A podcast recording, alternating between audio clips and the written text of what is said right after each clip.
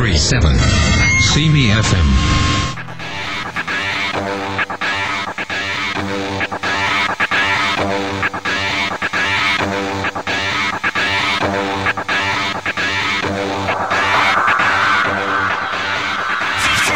Aujourd'hui à Fantastica, Martin nous présentera les nouveautés dans le monde de la figurine et du comic book. Nous recevrons Gontran avec sa section Fan Movies et tous les vainqueurs des Saturn Awards 2004 après la pause.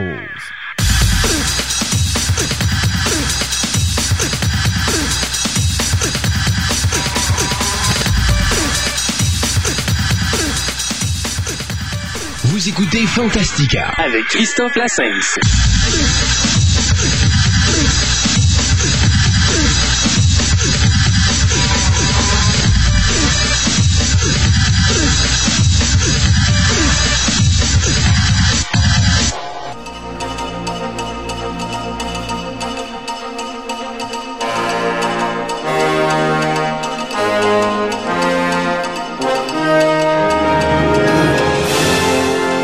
C'est parti avec les nouvelles cette semaine. Pourquoi qu'on commencerait pas, Gaëtan, à parler de télévision? Ah, you wish. OK. Ben d'ailleurs, il y a 2 semaines, on vous avait annoncé que Mutant X était peut-être terminé. On tient juste à rappeler la nouvelle. Parce qu'on avait les grandes cravates, les monsieur à cravate en blouson. Nos amis les vestons qui nous avaient dit « Ah, il y aura une 4e saison de Mutant X, on vous le garantit. » D'ailleurs, la saison 3 finit avec un cliffhanger, donc un premier de 2 parties. Et soudainement, il y a une actrice du nom de Karen Cliché, c'est ça, ouais, qui fait le personnage de Lexa Pierce dans la série Mutant X, qui a dit « Ben, on nous a déjà donné notre bleu. Alors, cette année, c'est la dernière de Mutant X. » Donc, il n'y a pas eu de confirmation, c'est ça. Il n'y a pas eu de confirmation encore de Tribune, en tout cas des propriétaires de Tribune Entertainment, mais de toute façon, d'après moi, si les acteurs commencent à dire qu'ils ont eu leur bleu, ça sent mauvais. Il y a au moins une personne qui le mentionne. Ouais. On ne sait pas exactement si vraiment la hache était tombée pour tout le monde. Effectivement. Alors, après Angel, eh bien, c'est maintenant Mutant X qui tomberait sous le coup de la hache des coupures. Et bien sûr, eh bien, il n'y a pas que des mauvaises nouvelles. Il y a également des mauvaises nouvelles. Question de vous dire que, bien sûr, Charm les renouvelé pour une 7e saison. Who cares? Mais c'est pas grave, c'est encore là. Et ben là, on vient d'apprendre que Andromeda... Kevin Sorbo. Eh oui, il est renouvelé pour une 5e saison. Oui. Je me demande encore parce que ouais, ben c'est ça. Ouais, arrête donc. Tu l'écoutes plus de toute façon, Gaëtan, Gontran. Mais c'est ça. L'histoire, c'est que les codes d'écoute baissent, mais on garde Andromeda vivant. Donc. Ouais, mais de toute façon, Kevin Sorbo est producteur exécutif. Alors, il se finance lui-même son salaire. Ça, il faut se dire. Et bien sûr, on parle de Angel, parce que je vais revenir sur Angel. Vous savez qu'on vous avait annoncé, bien sûr, que Angel est cancellé, il n'y aura pas de 6e saison à la série. Et Joss Whedon, s'était dit, bon, d'accord, alors la série est finie, moi, c'est pas ça qu'on m'avait dit, mais finalement, on nous annonce ça, malgré le fait que les codes d'écoute montent, puis présentement, Angel est dans les meilleures séries sur les codes d'écoute, et tantôt, on va vous parler des Saturn Awards, et même si Lord of the Ring a ramassé le plus grand nombre de prix avec 8 prix, Angel est le 2e à avoir ramassé le plus grand nombre de prix avec 4, alors c'est comme une petite gifle aux dirigeants de la WB. Une petite gifle? Non. Parce que Joss Whedon a décidé d'avancer une grosse, lui. Parce qu'on avait annoncé du côté de WB, oui, nous vous confirmons qu'il va y avoir des téléfilms de Angel et Buffy. Vous vous en rappelez, on vous en a parlé il y a quelques semaines. Il devait y avoir des petits téléfilms à la télévision l'année prochaine sur Angel et Buffy et tout ça. Ben, Whedon a dit, désolé, mais je suis pas certain. Je suis comme occupé sur autre chose. Je suis comme occupé sur le cinéma. Universal, il me paye bien présentement. Vous m'avez un petit peu mis dans le trouble avec Firefly. Vous, ça fait 2 ans que vous essayez de me flusher Angel. Là, vous avez réussi. Là, les codes d'écoute sont toujours à la hausse. Les fans vous envoient du courrier à tour de bras. Ils vous bouchent vos lignes téléphoniques. Ils vous bouchent vos emails. Vous savez plus quoi faire. Donc, vous dites au monde qu'ils vont mettre des téléfilms. Mais moi, j'ai décidé que peut-être que je n'en ferais pas. Alors, Whedon a dit que c'est vraiment, mais vraiment, et je vous dirais à 0.5% sûr qu'il va y avoir du Angel l'année prochaine, parce qu'en dehors de ça, Joss Whedon a dit non. David Boreanaz, lui, il est super heureux. Il arrête pas de dire à tout le monde, je suis assez content, je vais pouvoir prendre mon trench puis le mettre dans le garde-robe. Je suis assez tanné. Je suis jamais capable de le laver de toute façon. Il faut qu'on filme 9 mois avec, puis bon. Fait que finalement, c'est terminé. Angel... Je ne crois pas aux chances, Angel, de revenir en téléfilm, du moins l'année prochaine. On verra après, lorsque Whedon aura fait suer un petit peu les propriétaires du WB. De toute façon, Whedon avait toujours dit que l'écriture, c'était quelque chose d'important pour lui, mais c'était sa porte d'entrée pour devenir réalisateur. Effectivement. Maintenant qu'il l'est devenu avec Serenity. Oui. Ben d'ailleurs, pour ceux qui nous ont, c'est ça, puis que les gens qui ne l'ont pas écouté, ou qui ne le savent pas encore, la défunte série Firefly va devenir un film au cinéma, donc ça va être produit par Universal et ça va s'appeler Serenity, soit le nom du vaisseau en question. Et le tournage commence en juin. Ouais, puis il y a encore du monde de pas confirmer. Ben, il reste une personne là, qui était l'acteur, je sais plus, mais le personnage de Shepard. Puis il y avait aussi le personnage du pilote du Firefly là, qui est Wash. Mais là, tantôt Martin me disait justement que Wash était sur le site internet de Internet Movie Database. Donc, pour le moment, disons qu'il est confirmé, c'est ça. Mais il en reste encore un. Question d'avoir des sous de plus, tu penses? Peut-être. OK. De ton côté? Ben là, on va passer de la télévision au cinéma. On va faire pleurer bien du monde qui espérait des suites et encore des suites. Il y en a une qui est tombée à l'eau et j'en pleure fortement. Il semblerait que notre grand réalisateur autrichien ou allemand, Roland Emmerich, Gautran? OK. On va oublier que, tu vois, on l'a pas sous les yeux, 5 minutes, et puis il se transforme en une espèce d'être bizarre. J'attendais quasiment entendre nanou.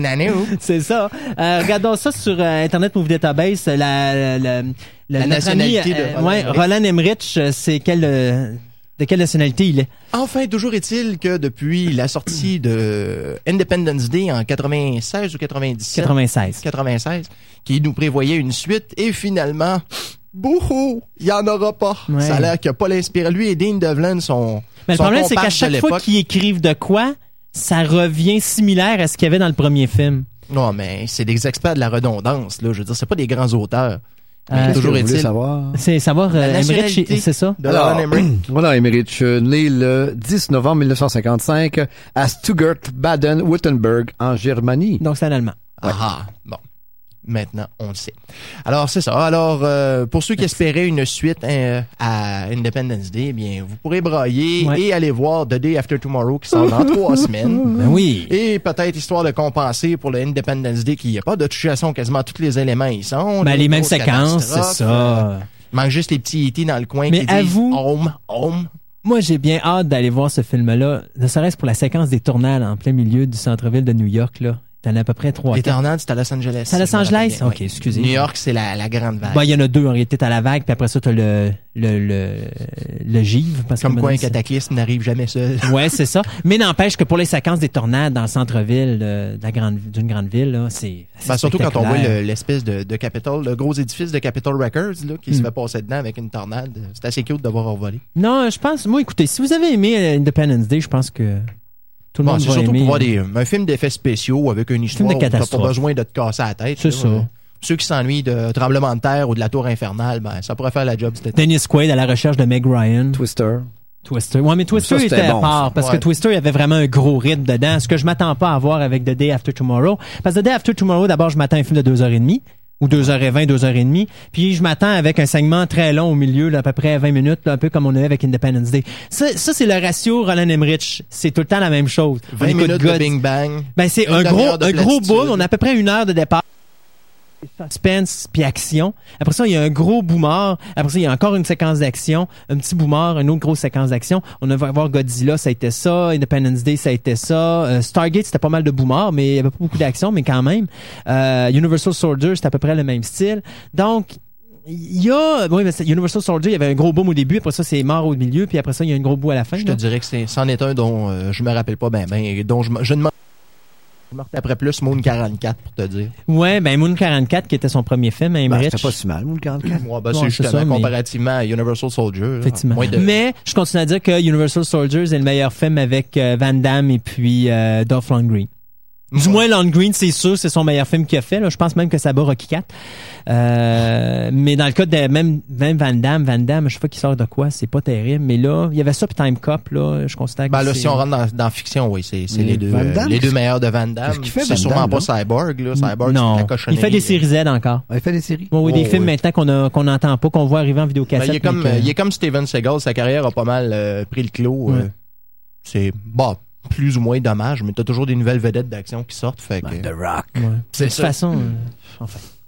Il est remplacé par Dwayne Johnson, comme tu dis, ouais, c'est ça. Fait que pas d'ID5 ou d'ID42. Non. Non. Quand de ID42 ou... N'aura pas. Non. N'a pas. Non. Fini. Non. Capote, bye. On va s'ennuyer. Bon, ben là, pourquoi qu'on parlerait pas d'une adaptation d'un roman de Philip K. Dick? Il me semble qu'on en a... Un autre. Ah oui, un autre. Oui. Moi, je comprends pas pourquoi ils font des adaptations de Philip K. Dick. Finalement, c'est toujours la même chose. Vous allez voir l'histoire. C'est l'auteur plus sauté, drogué, halluciné qu'il n'y a pas écrit. Oui, sauf que ces histoires tournent toujours autour du même processus. Là. C'est-à-dire qu'il y a un mélange de personnalités. À un moment donné, tu ne sais pas ce qui est vrai, ce qui n'est pas vrai. Bon, Blade Runner, c'était ça. Pas tous, mais il y a beaucoup de ces romans. Je les ai presque tous. Total Recall, c'était ça. Paycheck, c'était ça. Et là, on a A Scanner Darkly, qui va mettre en vedette Keanu Reeves, Winona Ryder, Robert Downey Jr. et Woody Harrelson. Donc, c'est quand même une grosse... distribution. C'est toutes des has-been dans la majorité du cas, parce que Winona Ryder, elle, ben, c'est sûr qu'elle n'a pas fait de prison, mais pas loin. Robert Downey va sortir entre deux cures de désintoxication. Woody Harrelson, ils vont sortir de sa tente à oxygène, c'est déjà ça. Alors, ben, ça va donner quelque chose de vraiment weird, mais enfin. Alors, A Scanner Darkly, ben, bien sûr, c'est un film qui va être basé sur une nouvelle de Philip K. Dick, qui va être réalisé par Richard Linklater, qui a fait Rock Academy, que je connais pas. Donc c'est Warner Independent Picture, qui est une compagnie associée à Warner Brothers, ainsi que Section 8, qui vont produire le film. Le tournage, donc, qui débute ce mois-ci, va... Attendez un instant, là, que je me trompe pas.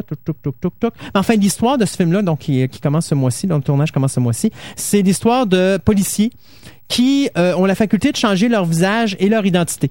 Sauf qu'à un moment donné, il y en a un, qui est bien sûr Keanu Reeves, qui va connaître des troubles de personnalité. Donc, ça vous rappelle pas quelque chose? À un moment donné, il va se demander qui est le vrai individu, puis c'est-tu Keanu Reeves ou c'est l'autre personne qui était avant? Ouais, Total Recall. C'est exactement le style Philip K. Dick. Donc, il n'y a pas de date de sortie, mais ça va être calculé à peu près 2005 pour ça. Facile. De toute façon, on vient d'avoir Paycheck anyway, donc habituellement, Philip K. Dick par année, c'est suffisant pour moi. Alors, de toute façon, Paycheck, je l'ai même pas vu, mais ça n'a pas été un gros blockbuster au box-office. Ben Affleck. Ouais, mais si je me trompe pas, c'était John Woo, je pense, qui avait fait ça, Paycheck. C'était John Woo, hein? Ah, c'est ça. Enfin. Ben, il y avait de l'action, en tout cas. Ah, ça, j'en doute pas. Avec John Woo, il y a toujours de l'action. Je pense que je vais me retaper Chasing Amy à la place. Ça va être plus intéressant. Hein, pour une fois, j'ai pas vu quelque chose que t'as vu. Ah oui, mais t'as pas vu aucun film de Kevin Smith, mais c'est pas de science-fiction. Fait, c'est pour on n'en parlera pas. OK, d'abord. Alors, étant donné que je tripe comic book, je me fais encore servir une nouvelle de comic book. C'est pas moi qui m'en plains. Mais non, hein? C'est toi qui es choisi. Hein? C'est toi qui es choisi. Coupable. Eh bien, ceux qui connaissent bien le général Zod dans le film Superman 2 seront heureux d'apprendre que l'acteur Terrence Stamp, qui l'interprétait, va faire un retour dans un film au cinéma, justement, ayant trait à l'univers du comic book. Cette fois-ci, il va prendre les traits de l'entraîneur de Elektra, le personnage qu'on avait connu justement dans le film Daredevil l'année dernière. Cette fois-ci, le film va être sur les écrans l'année prochaine. Le tournage vient juste d'être entrepris. Là, j'ai pas l'endroit où le tournage... ça se peut. Non, j'ai pas l'endroit du tournage, mais en tout cas, le tournage est commencé... C'est Rob Bowman? Oui. Vancouver. Pas fort probable. Pose pas de questions. C'est Vancouver automatique. Bon, alors Rob Bowman réalise le film Elektra, lui qui nous avait présenté X-Files et Reign of Fire. Outre ça, bien sûr, il y a Jennifer Garner qui reprend le rôle d'Electra. Et il y aura l'acteur William Lee qui va interpréter le rôle du personnage... je pourrais dire de l'antagoniste principal. Le nom n'est pas spécifié, sauf que c'est probablement un ninja ou un personnage de ce genre-là. Et il y aura aussi l'acteur Goran Vijnik qui va interpréter le rôle de l'amoureux de Elektra dans ce film-là. Alors, on mentionne pas Ben Affleck. Alors, pour ceux qui en ont une sainte horreur, seront ravis de l'apprendre. Ben, tant qu'à parler de Ben Affleck, mais en vrai dire, je vais peut-être en revenir sur Paycheck et Philip K. Dick et parler du réalisateur de Paycheck qui était John Woo. Et tout ça m'amène à la nouvelle de Metroid The Movie. Alors, tous les amateurs Nintendo qui aimaient jouer à Metroid à l'époque et puis qui ont joué aux toutes les suites, incluant, il y avait Metroid 2, Super Metroid et j'en passe. D'ailleurs, je pense qu'il y a Metroid Prime 2 là, qui vient de sortir récemment sur... ou qui va sortir bientôt là sur le GameCube. Ouais, c'est ça, produit par la compagnie E3. Eh bien, John Woo, qui a acheté les droits cinématographique pour faire un film, ben va faire un film, il va le réaliser et aussi le produire. En tout cas, pour le moment, c'est ce qu'il entend. Donc, il y aura un film Metroid The Movie. Le tournage devrait débuter en 2005. Bien sûr, le casting ou la distribution n'a pas été choisi. Bien sûr, l'histoire, ben ça va se concentrer sur les origines du héros principal, donc une chasseuse de primes du nom de Samus Aran, et ses aventures qui l'amèneront à lutter contre la menace des Metroid et de Mother Brain. Je sais pas, regarde, c'est marqué. On dirait que c'est sorti de Fantasy Star. C'est un mélange de Alien avec Thunderbirds. Non. Ah, des métroïdes, c'est quoi ça? C'est des hémorroïdes contractés au métro, non? Pas vraiment ça. Regarde, je suis pas. Y a-tu quelqu'un qui est un amateur de jeux qui joue à Metroid? Je connais la série, là, ouais, mais j'ai jamais joué. Donc, non, on peut pas répondre à ta question là-dessus. Moi, je suis pas un fan de jeux vidéo. Catherine serait là, probablement qu'elle t'en parlerait, mais là, moi, malheureusement, je connais pas ça. Donc, les Metroid, ben, tu vois, c'est une forme de vie polymorphe et parasitaire. C'est tout ce qu'on sait là-dessus. Ça me rappelle quelqu'un, ça. Ah oui? Je veux même pas savoir. Alors, bien sûr, ben, pour l'histoire, parce qu'il y en a qui suivaient cette petite histoire-là, vous savez tous, pour ceux qui le savent pas, vous allez l'apprendre, qu'à la boîte de production Zyde Perry Entertainment avait pris option sur les droits cinématographiques en janvier 2003 pour faire un film, et finalement, ça a jamais marché, donc ils ont laissé aller les patentes, et John Woo a racheté ça tout de suite. Donc, il commence le tournage en 2005, il voudrait que le film sorte avant 2006. Moi, je dirais à M. John, si tu commences ton tournage en 2005, fais-le sortir en 2006. Sinon, ça va être de la schnook. Y a-t-il un film que John Woo fait pas, fait qui est pas de la chenouk? C'est lui qui a fait le premier ou le deux? C'est le deuxième Mission Impossible? Mission Impossible, c'est lui. Ah bon? Le problème avec John Woo, c'est pas qu'il fait du mauvais cinéma. J'ai vu Wind Talker avec Nicolas Cage. Bon, c'est un film de guerre, là, mais c'est que quand il fait un film, pas d'action, ça va bien. Mais quand il met de l'action, il y en a tellement là, qu'à un moment donné, t'en es plus capable. Ouais, c'en est ridicule. C'est de l'action légèrement dure à croire. Ben, c'est ça. D'ailleurs, c'est une action très japonaise parce que, veut pas, ça fait très manga. Okay. Dans son style d'action. Parce qu'on n'est pas habitué à ce genre de cinéma. Non, puis d'ailleurs, au Japon, il est devenu l'idole japonais parce que j'écoutais justement Returner récemment. Et dans t'as une séquence dans Returner où il y a la séquence dans Mission Impossible 2 qui est reprise exactement au frame avec la moto qui... Avec les deux motos qui se rendent dedans? Non, avec la moto, le gars qui met les breaks sur les roues d'en avant puis il tourne il fait un 180 sur lui-même pour tirer le gars qui s'en vient en arrière puis bien sûr la voiture qui explose. Donc, c'est vraiment un hommage rendu à John Woo parce que John Woo là-bas c'est une légende. C'est lui qui avait fait Broken Arrow. C'était pas son premier film. Non, c'est vrai, c'était le film avec Van Damme, son premier aux États-Unis. C'est ça. C'était quoi qu'il avait fait avec Van Damme? J'arrive pas à me replacer le titre, mais qui s'abrasse beaucoup aussi là. C'est probablement un des bons films avec Van Damme également, on en parlait tantôt, mais ça aussi c'en était un de ses bons. Sauf que c'est ça, à un moment donné au niveau d'action, ça en est trop là. Ça n'est plus crédible donc. Mais enfin, alors pour vous dire que Metroid The Movie s'en vient. Alors, restons encore une fois dans l'univers du comic book, comme c'est surprenant. Et cette fois-ci, on mentionne le film X-Men 3. Oh, ben là, il est content, un petit Gaëtan. Oui, parce que c'est la productrice elle-même qui s'est ouvert la bouche cette semaine en entrevue et elle disait qu'elle tenait à ce que dans le troisième film, on y retrouve les mutants Gambit et Beast. Alors ça va être intéressant. C'est sûr que pour l'instant, il y a personne qui a été rencontré pour camper un ou l'autre des rôles. Ben dans le cas de Beast, on a vu un acteur le faire dans le deuxième. On a vu un humain, c'est ça. Donc je suppose que c'est pas l'image de Beast que j'ai l'impression qu'ils veulent utiliser. Moi, en tout cas, je sais que j'aimerais mieux voir le Beast bleu avec du poil que celui qui est imberbe là. Mm-hmm. Je veux dire, même s'il y a des grands pieds et des grandes mains. Il y a beaucoup d'intérêt. Mm. Et bien sûr, elle voudrait avoir quelqu'un qui a un look cool jouer Gambit. La question est de savoir c'est quoi sa notion de cool. On verra d'ici là. Hugh Jackman. Ah non, il y a déjà... c'est ça, Jackman. Ça va être un petit peu dur, là. À moins de se trouver un frère jumeau. Puis c'est ça, elle confirme... On pourrait prendre Tom Cruise? Ah, God! Là, tu vas me rendre malade, c'est vrai. Je vois même pas qu'est-ce qu'il y a de cool dans lui. J'aime mieux dire Tom Cruise que de dire autre chose que Guy aurait probablement dit s'il était ici avec nous aujourd'hui, n'est-ce pas?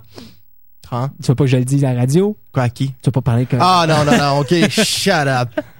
Ça va faire. Si je peux avoir la paix pour une semaine. Alors, c'est ça. Alors, on nous mentionne bien sûr la présence de Dark Phoenix. Personnellement, j'ai un petit peu de misère avec cette idée-là, parce que Dark Phoenix, c'est toute une histoire à compter avant d'arriver à l'époque Dark Phoenix. Mettre Dark Phoenix dans le même film que tu présentes Phoenix, c'est gros. Ouais. J'ai beaucoup de misère à imaginer que tu peux développer ça dans l'espace d'une heure et demie. Mais moi, je leur fais confiance parce que, non, pas une heure et demie, 2 heures, mais quand même, un film de peut-être 2h20, 2h30, là. Ben, le dernier X-Men, il a duré quoi? 2h15? 2h15, à peu près? 2h15. 2h15, c'est sûr que ça permet pas mal d'ouverture, mais si tu veux faire un peu de développement de personnage, tu peux pas te permettre de faire une histoire aussi. Il y aura pas de développement de personnage. Ouais, c'est un petit peu plate. Là, ben, dans un film d'action, regarde le X-Men. Non, je le sais, mais je veux dire, Bryan Singer s'organise toujours quand même pour mettre certaines vignettes importantes, je veux dire, de relations entre deux personnages, au moins pour faire un peu de développement. Comme au niveau de James et Cyclops. Là.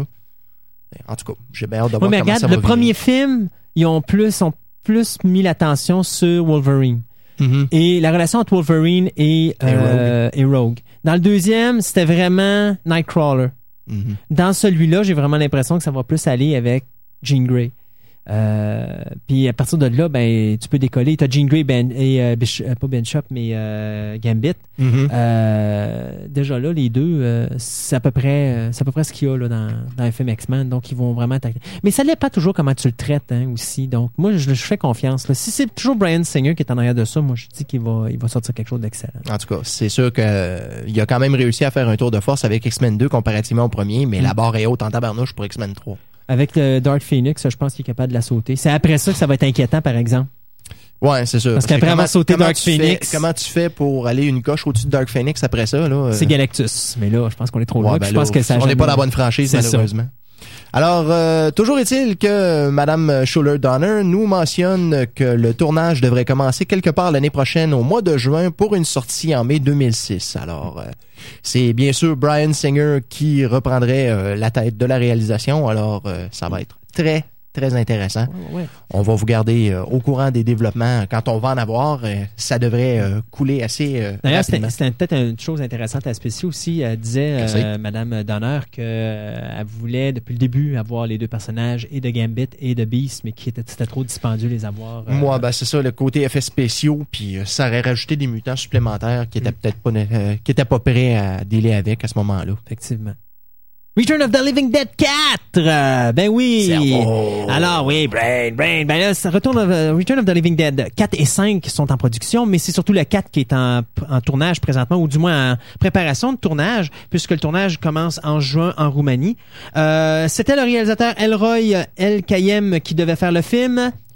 Bye bye, monsieur Elroy. Prends la porte. Et c'est Toby Hooper qui nous avait donné Poltergeist, d'ailleurs, je continue encore à dire aujourd'hui que c'est pas lui qui l'a réalisé, c'est impossible. Il nous a donné. Est-ce que Spielberg confirme que c'est lui, c'est Hooper qui l'a réalisé? Spielberg dit ça, mais moi j'y crois pas. Regarde, Spielberg, c'est un gars de marketing, c'est un gars qui est très gentil, il bitch pas personne, mais regarde là, tu l'as vu Poltergeist toi aussi là, hein, tu connais ce que. C'est pas Life Force, c'est sûr. Toby Hooper, regarde même Texas Chainsaw Massacre, la version originale de 74 là, il est même pas capable d'égaler avec ça, ce qu'il a fait avec Poltergeist. Quand t'écoutes Poltergeist, c'est du Spielberg du début à la fin.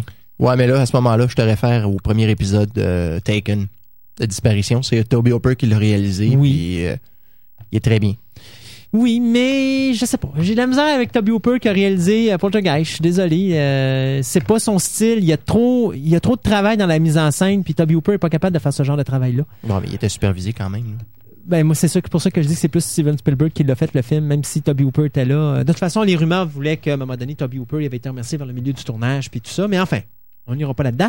Mais ceci dit, Toby Hooper qui va réaliser donc Return of the Living Dead 4 intitulé Necropolis. Donc le tournage, comme je vous disais, commence en juin. Bien sûr, l'histoire devrait sortir directement sur votre club vidéo à côté de chez vous d'ici probablement. Ah, puis c'est direct en vidéo en plus. Moi, regarde, Return of the Living Dead, le 3 a même pas franchi les salles de cinéma. Je m'attends pas à ce qu'ils sortent de quoi d'extraordinaire avec ça. Alors bien sûr, l'histoire, c'est un groupe d'amis qui vont essayer de sauver un des leurs qui est retenu prisonnier par une corporation maléfique. Et bien sûr, en essayant de délivrer le petit kid, ils vont libérer les zombies aussi. Alors là, ils vont être prêts avec ça. Donc, reste à voir ce qui va se passer. Mais je te dirais que Toby Hooper, ces temps-ci, il y a une crise zombie parce qu'il est aussi sur un autre projet qui s'appelle Mortuary. qui est à peu près la même chose. C'est un film sur les morts vivants. Alors, pour moi, Toby Hooper essaie de faire son Giorgio Romero. Bon, puis ça, c'est sans compter le Resident Evil qui s'en vient, puis toutes les autres suites. Lui, il n'est pas impliqué là-dessus, moi, c'est sûr. Oui, c'est sûr, mais il y a comme une affluence de zombies depuis un bout de temps, là. D'ailleurs, c'est le fun au Québec. J'en regardais certains sites qui disaient que Resident Evil était prévu pour le 10 septembre, alors que partout ailleurs, en Amérique du Nord, tout le monde annonce que c'est le 1er octobre. Il faudrait peut-être que quelqu'un ici au Québec commence à vérifier leurs données parce que je pense qu'il y a de l'information qui n'est pas correcte quelque part. Mais donc, Resident Evil, il faut s'attendre plus au 1er octobre en salle que le 10 septembre. Bon, à moins qu'il y ait des nouvelles qui changent ça, là, mais moi, c'est ce que j'avais vu aussi, que c'était au mois d'octobre. Effectivement. Alors, pour faire suite... Tu vas faire ton chien, là? Oui, c'est ça. OK. Faut pas le dire.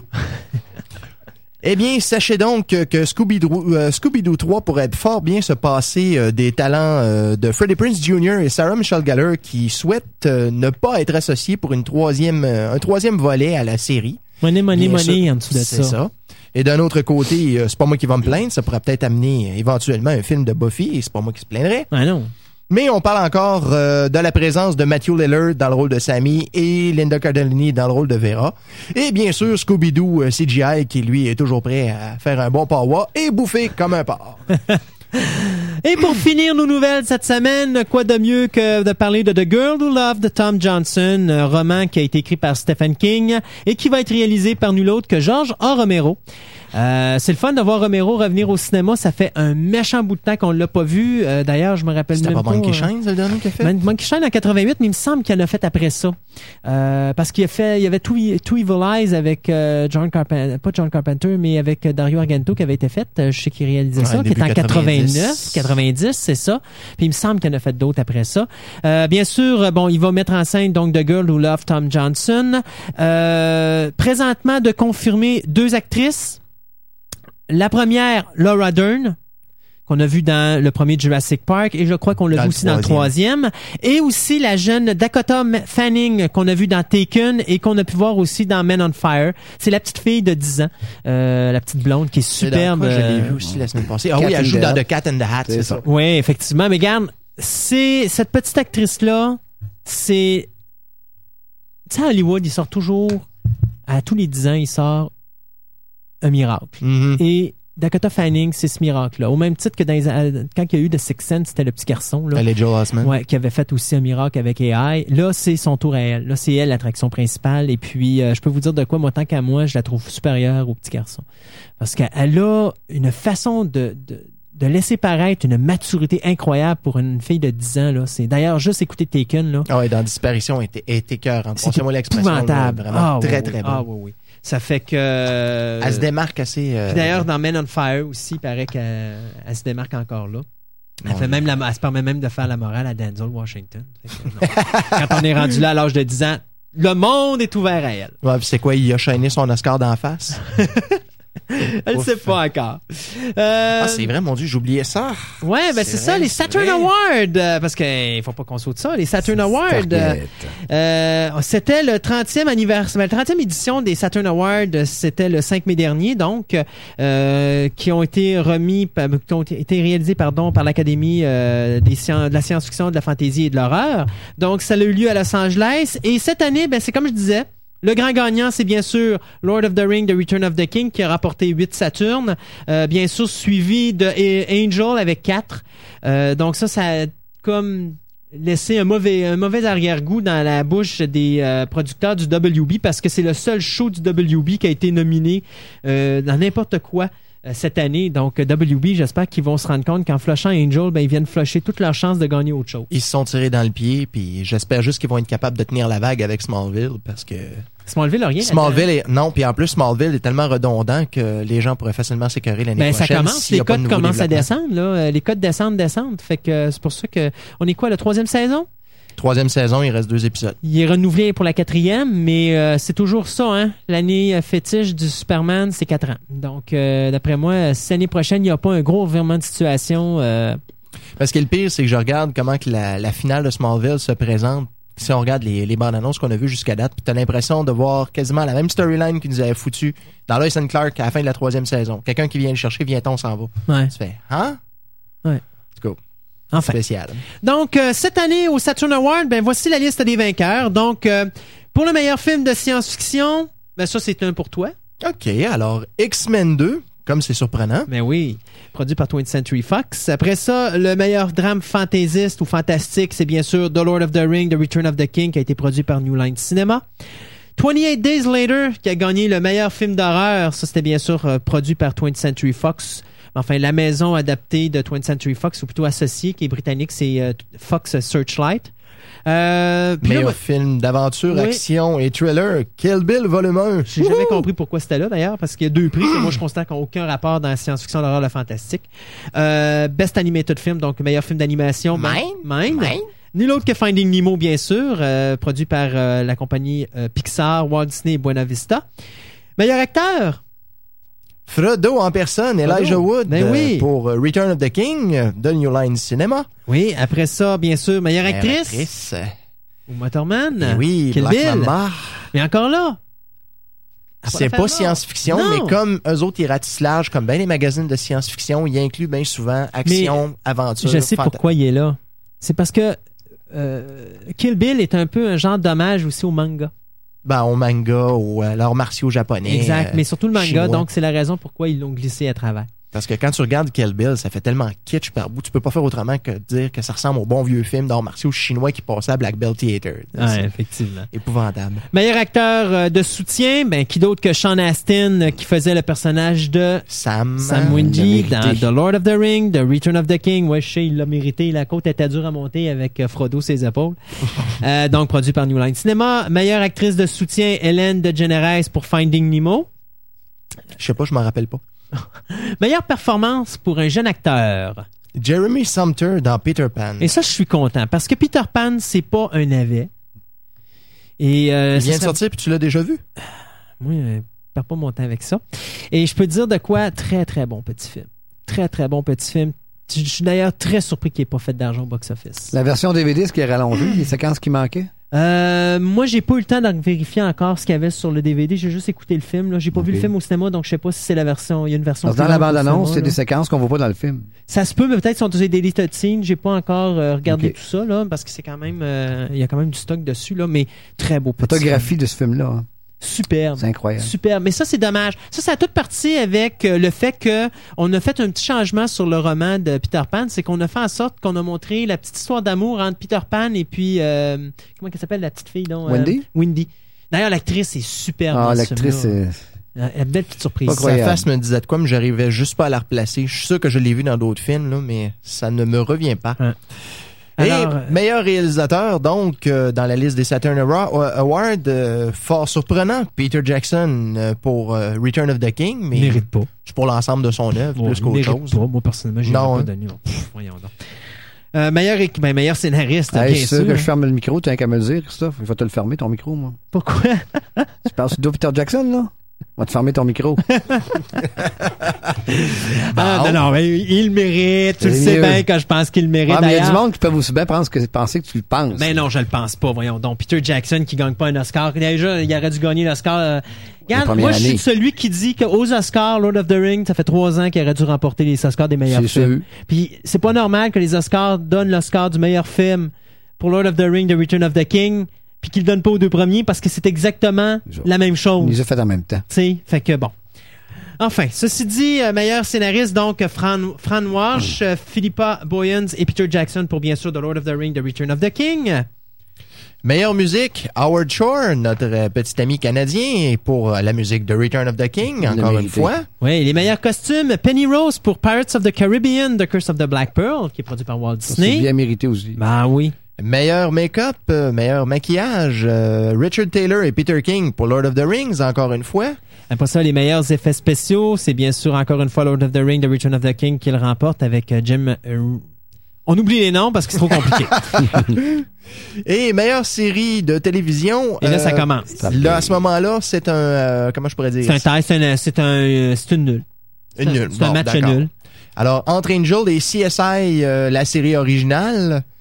malgré qu'ils sont pas tout à fait dans le même carcan encore une fois, mais en tout cas, au moins les deux sont arrivés kiff-kiff. Après ça, la meilleure série vendue en syndication, c'est Stargate SG-1. Yes! Yeah!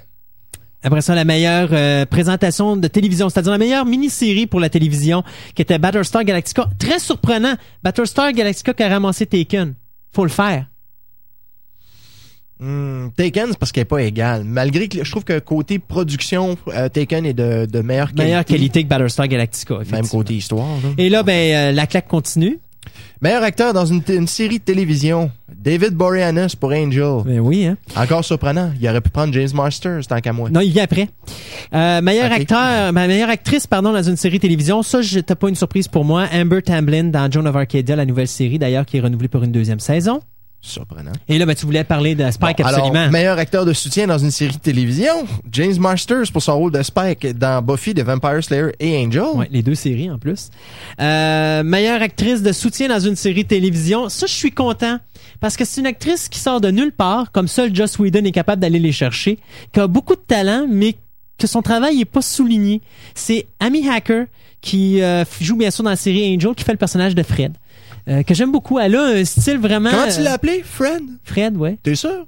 Ben là, elle a changé de nom maintenant. Là, Hilaria. Mais... Ben c'est ça, mais c'est Fred. Regarde, là, ça fait quoi, là? Ça fait 3 ans qu'elle est là? Elle est arrivée à la fin de la deuxième saison. Donc, c'est ça, 3, 4, 5. Donc, 3 ans. Donc, regarde, c'est Fred. OK, après ça, le meilleur... Regarde, je vais le dire parce que je sais que tu vas pleurer probablement. What le meilleur, la meilleure sortie DVD, Bionicle Mask of Light. Je suis pas vraiment d'accord avec ça, mais enfin. C'est quoi au juste? C'est un dessin animé avec les Bionicles. Les Bionicles, c'est des super-héros qui ont été créés par Lego. Ah, ouais, c'est ouais. Bon. Chance que j'étais au courant de ça. Mais là, je connais pas du tout, du tout. Mais là, tu le dis. Ah. Meilleure édition spéciale, Lord of the Rings de Two Towers, l'édition allongée. Oui. Et elle le mérite d'ailleurs, autant que la première édition le méritait. D'ailleurs, cette année, je sais déjà qui va gagner le box set de l'année. C'est sûr et certain que c'est le box set de Universal avec les 3 statuettes. Dracula, Frankenstein et le loup-garou. Il y a du stock en bâtisse là-dedans. D'ailleurs, je vais revenir là-dessus tantôt. Meilleur film classique en DVD, ben, c'est les aventures de Robin Hood qui ont été mis sur le marché par Warner Brothers. Ça, c'est la version avec Errol Flynn. Hein? Oui, c'est ça. Okay. Meilleure collection DVD, alors la série de Indiana Jones. Ben oui, ben les films. Oui, bien sûr. C'est bien important à spécifier. La série, les chroniques d'Indiana Jones, ça, c'est probablement l'année prochaine, plutôt. Encore là. Chronique Star Wars sort cette année. Et la claque Joss Whedon continue, n'est-ce pas? Mais cette fois-ci, pas contre le WB, mais contre Fox, puisque le meilleur DVD pour une série télé, ça a été Firefly, The Complete Series. Alors Fox, ils ont qu'à bien se tenir. Et bien sûr, il y a eu des prix spéciaux qui ont été remis, donc le Dr. Donald A. Reed Award 2003 qui a été donné à James Cameron pour Titanic, Aliens, The Terminator, enfin l'ensemble de sa carrière jusqu'à présent.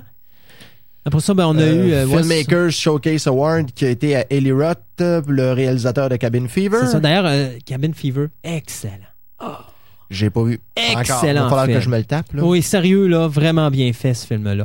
Le Lifetime Achievement Award pour le compositeur John Williams. Bien sûr, qui nous a donné Jaws, Star Wars, E.T., Close Encounter, les Raiders of the Lost Ark et on en passe. Sans compter les téléséries des années 60. Effectivement. Après ça, il y a eu le Life Career Award. Je sais pas s'il était encore là avec sa fameuse, voyons comment il s'appelle, donc, comment il appelle ça, donc, dans sa chaise roulante, mais électrique, là, puis que finalement, le moteur avait disjoncté aux Oscars puis était rentré dans le mur avec. Bien sûr, c'est un gag qui marche une fois. Oui, c'est Blake Edwards, bien sûr, qui s'est fait donner cet Oscar-là. Blake, ben, fait cet Oscar. C'est pas un Oscar, excusez-moi, mais ce prix pour sa carrière ou sa vie. Donc, Blake Edwards qui nous avait donné, bien sûr, la série des Pink Panthers, Victor Victoria, Ten, Skin Deep. Enfin, il y en avait plein de films. Combien de bons et de moins bons? Oui. Alors, la récompense George Pal a été donnée au réalisateur Ridley Scott. Ouais, pour fort bien mérité, d'ailleurs, avec tout ce qu'il nous a donné jusqu'à date et ce qu'il risque de nous donner encore. Oui, effectivement. Et d'ailleurs, au niveau des effets visuels, le Visionary Award a été donné à Paul G. Allen. Lui, malheureusement, je ne sais pas qu'est-ce qu'il a fait. Peut-être Gontran faire une petite recherche sur Paul G. Allen, savoir qu'est-ce qu'il a fait dans sa carrière. Nous, on va continuer avec le Dr. Donald A. Reed Award. Il me semble qu'il n'y a pas de... Oui, c'est ça. Il semble y avoir... le même trophée a été remis autant à James Cameron qu'à Gail Leonard, sa productrice sur quasiment tous les films qu'il a fait avant Titanic. Oh, oh, oh. Pour moi, ils ont donné séparés.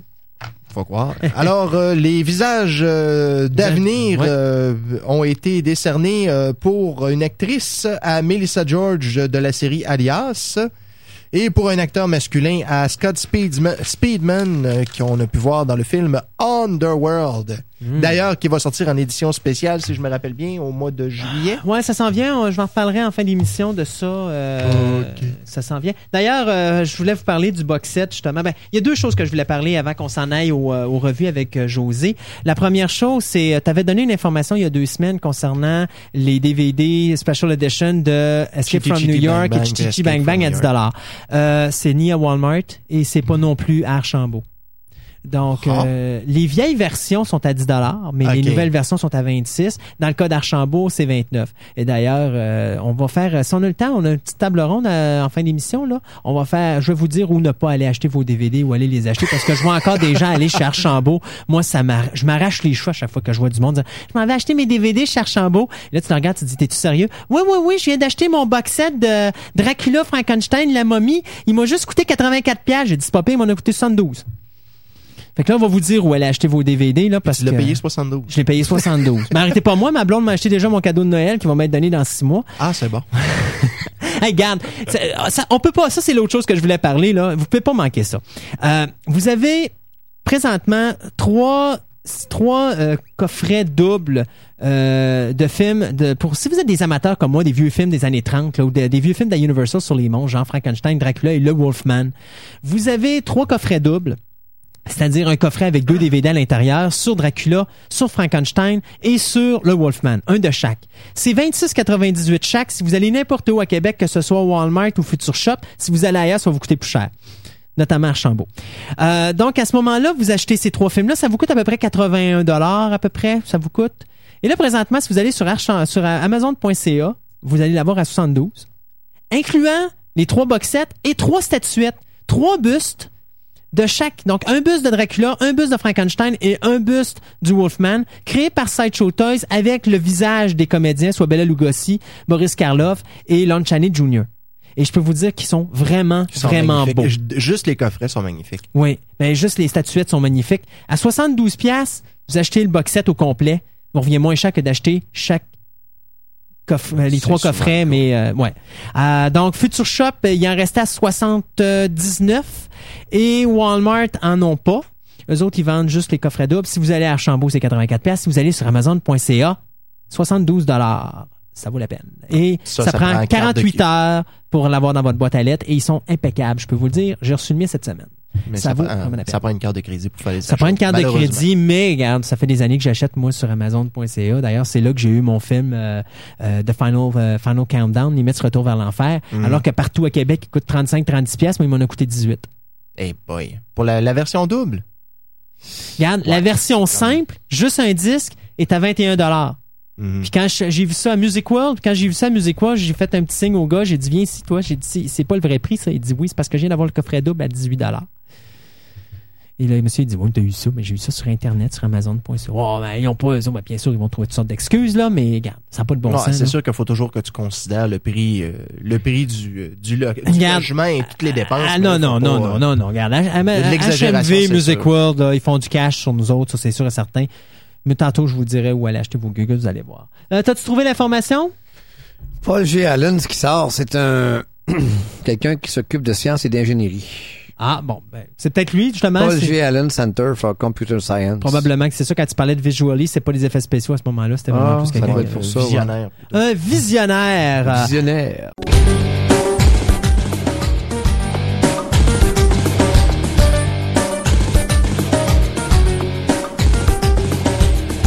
Vous êtes bien sur les ondes de Simi 103.7 et vous écoutez Fantastica, l'émission radio, émission sur la science-fiction, l'horreur et le fantastique. Donc, tous les dimanches de 14h à 16h, on est avec vous et on s'amuse. Et là, on va parler avec Gontran de Fan Movies. Et oui, d'ailleurs, je vais ajuster mon micro. Je vais même vous fredonner le thème du premier Fan Movie. Non, OK, c'est correct. Non, écoute bien. C'est quoi ça? Ben, c'est James Bond. Et voilà. Croyez-le ou non. C'est pas parce que tu sais chanter ou que t'as une bonne voix, là. Non, c'est pour le plaisir. Vous savez que le site de Forcenet qui présente fanfilm.com, hein, j'ai réussi à le dire comme il faut, hey, a décidé de s'associer avec The Raiders.net et maintenant on va avoir tous les fan movies qui ont rapport horreur, fantastique, science-fiction et aventure. Ça ne sera plus seulement dédié à Star Wars. Donc, à partir de cette date extraordinaire, on a maintenant droit à toutes sortes de choses. Et je vais vous parler en premier lieu de James Bond, Killing in the Name. C'est un fan movie qui vient de paraître sur le site. Vous pouvez le télécharger en 3 formats, soit la haute résolution, la médium et la basse. 71 MB pour le premier, c'est sûr que c'est assez lourd, mais ça, pour ceux qui ont la haute vitesse. Hein, Christophe? Christophe qui est encore en 56K, mais moi j'ai pas le choix d'être en 56K. Mm-hmm. Parce qu'à cause du journal, si je veux être certain que les gens sont capables de lire ce qu'on écrit puis le montage que je monte, ben il faut que je sois à leur niveau. Donc si j'ai encore des gens qui sont en 56K, je dois rester en 56K. Ouais, mais ça s'ajuste, ça. Ça se fait automatiquement, mon cher. C'est parce que tu sais qu'est-ce qui se passe, c'est que le problème, c'est que quand tu travailles avec quelque chose de haute qualité, ben tu travailles pour quelque chose de haute qualité. Okay. Et tu oublies ceux qui n'ont pas les moyens de se payer cette haute qualité-là. Oui, mais quand ils vont télécharger, la vitesse s'ajuste. T'as pas rapport. Non, mais c'est ça. Mais c'est parce que moi, mettons un exemple, si je travaille le journal, sachant très bien qu'en 2 megs, ça prend, mettons, 15 minutes à downloader le journal. Ben, je comprends ce que tu veux dire. Comprends. Moi, je reste avec le niveau de download parce que ça n'a aucun rapport. Et l'autre problématique, ben, c'est que vois-tu, à 56K, j'ai quand même 10 megs d'espace. C'est vrai, t'as plus d'espace. Alors que si je tombe en haute vitesse, je tombe à 5 megs. Puis pour le site... Con, hein, ça. Ben, c'est niaiseux, certain. De toute façon, ceci étant dit, c'est sûr que si tu le prends à basse résolution et tu le télécharges à 19 megs, ça va quand même assez vite. Donc, je l'ai écouté, James Bond, Killing in the Name. Et il y a beaucoup de choses amusantes sur ce petit film, dont ça a été filmé en Angleterre. Devinez où? J'en ai parlé cette semaine. Ouais, rappelez-vous de la série Service secret de Jerry Anderson? Il y avait l'église. Alors, ça a été filmé là-bas. Et c'est une espèce d'hommage. C'est très amusant, d'ailleurs. Il y a des séquences de poursuite en motomarine, en avion. Non, en avion, c'est plus une échappée. Mais si vous voulez vous amuser, avec une pastiche de James Bond qui est très bien écoutable, moi, je donne un gros 7,5, presque 8 sur 10, là, avec l'accent british. Hein? The girl is coming out. Fait que c'est très amusant. Mais quand tu parles de poursuites et tout ça, oui, est-ce que c'est des choses qu'ils ont été prendre dans d'autres films? Non. Ou ils ont vraiment filmé les poursuites? Ils ont filmé les autres. Même Stéphane était à la maison.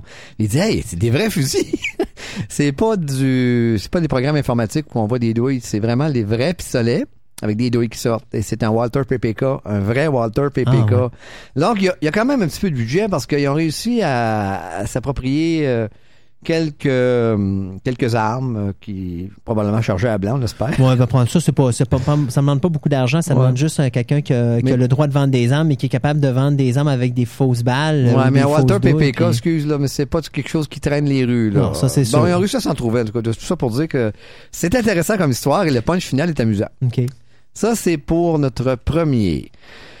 Je vais y aller avec mes pages. Vous vous rappelez, il y a quelques mois, je vous ai parlé d'un film de fan sur Star Trek qui s'appelait New Voyage. Oui. New Voyage. Et à cette époque-là, j'avais été surpris par la qualité des acteurs et la qualité des décors. D'ailleurs, l'acteur qui fait le Capitaine Kirk, la semaine, il fait c'est un gars qui fait des shows d'Elvis Presley à Las Vegas. OK. Mais pas dans les gros hôtels, des shows secondaires. C'est pour ça que sa peignure ressemble un peu à celle d'Elvis dans le film, parce que il se dépeignait pas pour faire son rôle. Donc, ça fait un Capitaine Kirk qui ressemble à Elvis. C'est assez amusant. Mais étant donné que Kirk, d'après moi, je suis rendu une icône, là, ça peut être interprété par à peu près n'importe qui, parce que l'acteur, c'est comme James Bond, hein, ça fait 3 ou 4 qu'on a, 5. James Bond, Timothy Dalton, Sean Connery, Roger Moore, ça c'est 5e. Bon. Alors, pourquoi pas Kirk? Donc, après avoir mis sur le marché leur premier film New Voyage, qui était assez extraordinaire, merci, voici que se joint à l'équipe quelqu'un qu'on connaît bien, qu'on a reçu à Québec, Eugene Roddenberry. Christophe? Oui. Tu te rappelles de Eugene Roddenberry? Bien sûr. Il est venu à Québec. Bien sûr. C'est le fils de M. Roddenberry père. Bien sûr. fondateur de Star Trek. Oui, on l'avait eu à notre événement de Fantastica, je crois, la version 2000, donc notre troisième édition. Et voilà. Alors, le 1er mai, M. Roddenberry, après avoir fait le tour du monde pour découvrir des sites de fans, a décidé de s'associer à New Voyage, qui devient maintenant Star Trek New Voyage, parce que il a donné l'autorisation d'utiliser le mot Star Trek, aïe aïe, et il va être producteur et probablement consultant. En plus de ça, deux autres acteurs de la série originale viennent de se greffer, mais ils ne veulent pas dire les noms. Ah, avec cœur. Donc, on devrait, moi je te dirais, on devrait avoir là-dedans facilement Chekhov. J'ai aucune idée, ils ne veulent pas le dire. Alors, où est-ce qu'ils sont rendus, là? Je te dirais, ça serait Chekhov et puis Soulou. OK. On je prends-tu une gageure là-dessus? Ben, on va, pour le fun. En tout cas, c'est marqué que c'est une grosse surprise. Et en plus de ça, écoutez bien, viennent de se joindre à l'équipe créative, Monsieur Kevin. Il y en a deux, c'est pour ça que je dis qu'ils viennent. On commence avec Kevin Haney, qui a gagné un Oscar pour son make-up, autrement dit l'Oscar des maquillages, dans Driving Miss Daisy. Alors, monsieur-là vient de se joindre à New Voyage gratuitement pour le plaisir. Et Leslie Hoffman, un nom inconnu pour nous autres, sauf que c'était lui qui était en charge des cascades dans Deep Space Nine et Voyager.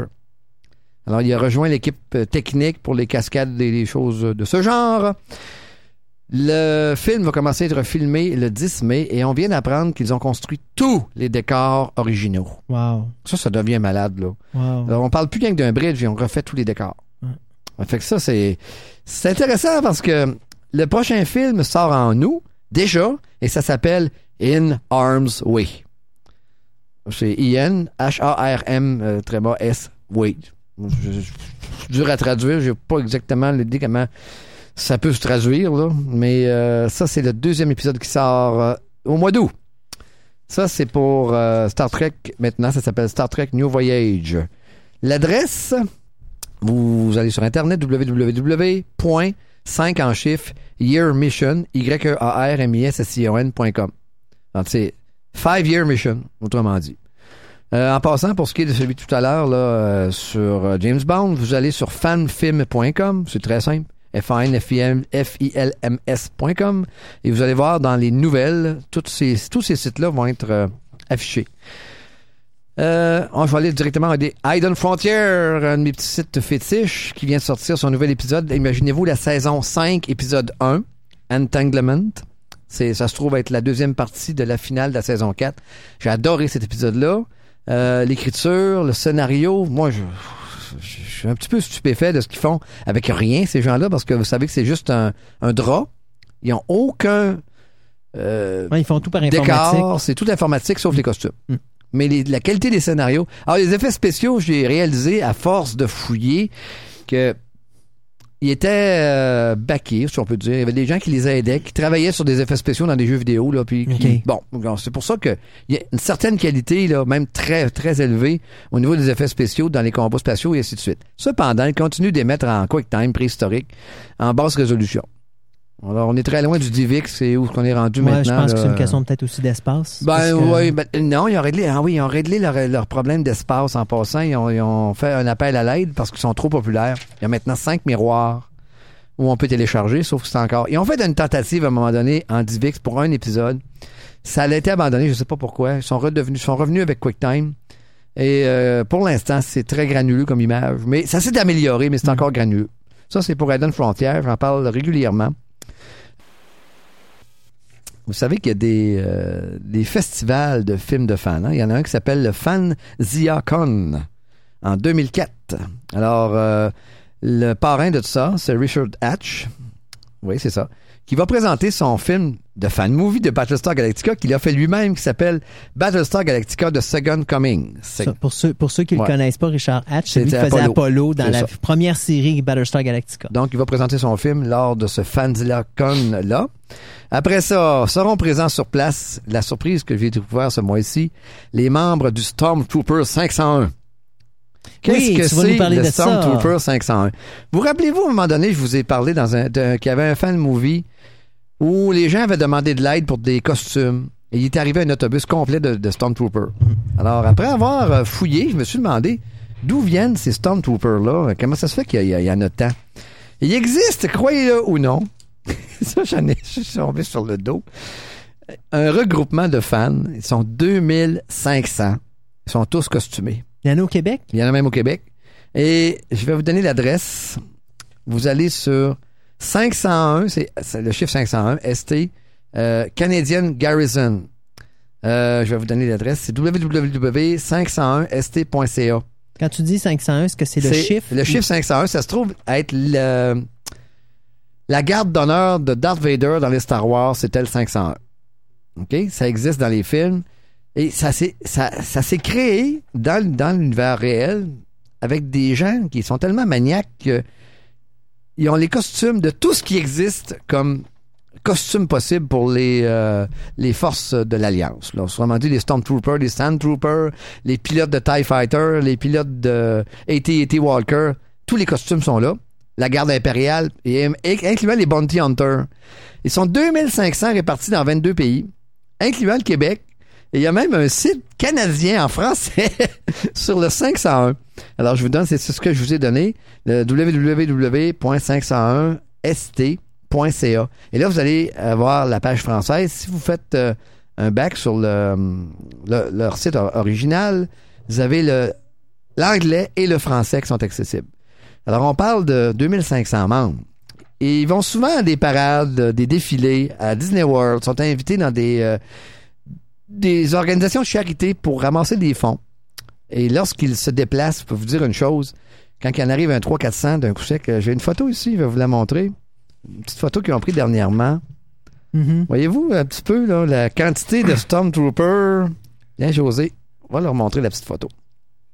Ça, c'est le dernier rassemblement qu'ils ont fait. Moi, je l'ai vu. C'est malade. C'est complètement malade parce que tu jurerais que tu vas arriver Darth Vader avec toute sa garde, les gardes impériaux et ainsi de suite. Et c'est des gens qui s'amusent. Et c'est pas tous des jeunes de 14-15 ans. Là. Il y a tous les âges. Ça part à 14-15 ans. Il y en a 30, 40, 45, 50. Des croutons comme moi.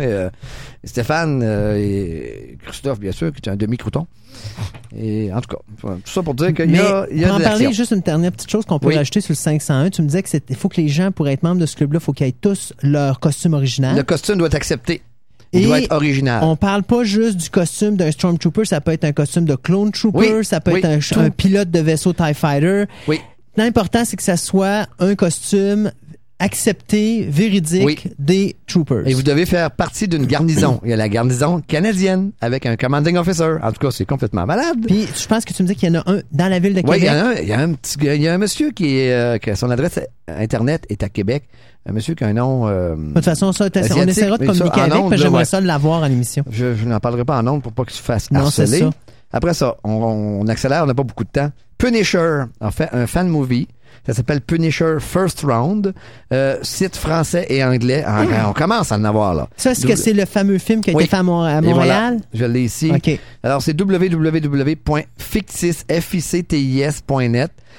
C'est Punisher First Round. C'est la bande-annonce pour l'instant. Ça a l'air intéressant. J'aimerais ça que tu nous en parles plus à la prochaine chronique fan movies. Il y en a. Il y en a même un que j'ai découvert sur The Crow. Fan movie de Crow. Puis c'est bien. C'est surprenant.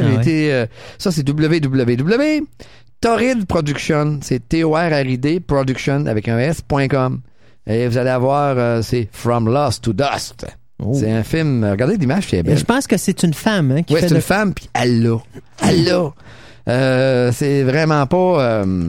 Ça n'a pas l'air gnagnant. Et elle l'a. L'actrice est excellente. Donc, après ça, sur le site de Fan Movie, il y a un petit film de Star Wars qui vient de sortir. Donc, c'était un peu décevant ce qui s'est passé. C'est Proof of Chaos. Ça devait être une bande-annonce pour un film. Ils s'étaient trouvé du financement. Ils ont fait la bande-annonce et le producteur a décidé qu'il abandonnait le financement du film. C'est plate, hein? Fait qu'on a juste une bande-annonce. Ça nous fait penser à nous autres il y a quelques années, ça. Fait que c'est ça. OK. Donc, tout ça pour dire que pour le fan movie de ce mois-ci, là, on y a goûté, mes amis. Il y a de l'action, il y a beaucoup de choses, beaucoup de nouveaux. Et le mois prochain, si ça continue de grouiller à ce point-là, j'ai l'impression que... Tu fourniras pas. Parce que, regardez, ça accélère. Ce qui arrive, c'est que quand j'ai commencé à en parler, moi, il y en a un autre que j'aurais voulu parler aussi. Ben vas-y, t'en restes encore 3 minutes. C'est parce que c'est de mémoire. Vous rappelez-vous... d'un des premiers fan movies de monsieur, c'est pas Sorbo, Kevin Sorbo? Non, pas Kevin Sorbo, il s'appelle celui qui a fait Troops. Je connais Kevin pas le nom, Rubio. Mais... T'as Rubio, OK, c'est pas celui-là. Celui qui a fait dernièrement, ça s'appelle Join the Empire. Bon, je connais pas. Join the Empire, c'est sorti en 97. On avait une version sur Internet en basse résolution. Je l'ai trouvé en haute résolution sur le site du monsieur, parce que ça vient quelque chose qui s'appelle Code Guardian, qui est débile, débile, débile. J'aurai l'adresse le prochain mois. Imaginez-vous un Allemand, lors de la Deuxième Guerre mondiale, métallique de 100 mètres de haut, qui attaque un porte-avions. Un robot. Et qui est attaqué par des P-34, des P-54, des Mustangs. C'est fou braque. Et ça s'en vient bientôt. Donc, il y en a qui travaillent fort, il y en a qui, comme New Voyage, que c'est un miracle, là, est rendu que c'est... Regardez, sur les sites de Star Trek, on ne parle que de ça, de ce qui se passe avec ce site-là, parce que la vieille équipe est en train de se réunir avec des gens de fan movie. Qu'est-ce qui va sortir de ça? Ah. Ça va être l'enfer. Oui, ça va être l'enfer. Mais de toute façon, je pense que c'est vraiment l'avenir. Puis c'est tellement accessible maintenant à tout le monde. N'importe qui peut faire n'importe quoi. Ben, on se prépare d'autres aussi cet été, là, les gens du club. Le film, le premier est déjà sorti. Oui, sur le site. C'est ça. D'ailleurs, tu pourras le nommer plus tard. Non, c'est la semaine prochaine. On a en entrevue. Oui, on a en entrevue le réalisateur la semaine prochaine ici à l'émission. Sébastien. C'est Sébastien. C'est pas son nom de famille que je cherchais. Côté. Sébastien Côté. Donc, on va avoir ici à l'émission la semaine prochaine. Donc, non, mais c'est ça, on voit vraiment que là, les possibilités sont là. Ben, en tout cas, mais au prochain, je veux que tu prennes une note là-dessus, là. Punisher, First Round, j'aimerais ça que tu nous en parles parce que c'est quand même un film qui est tourné à Montréal par une équipe américaine. Oui. Puis c'est quand même le fun qu'ils mettent le site en français et en anglais. En anglais et en français, mes amis. Ça, c'est plaisant. Hey, vous savez comment que je me suis fait taroquiner là-dessus, l'anglais. On commence à avoir du français. Ah, c'est le fun. C'est merveilleux. Oui. Fait qu'on arrête pour là.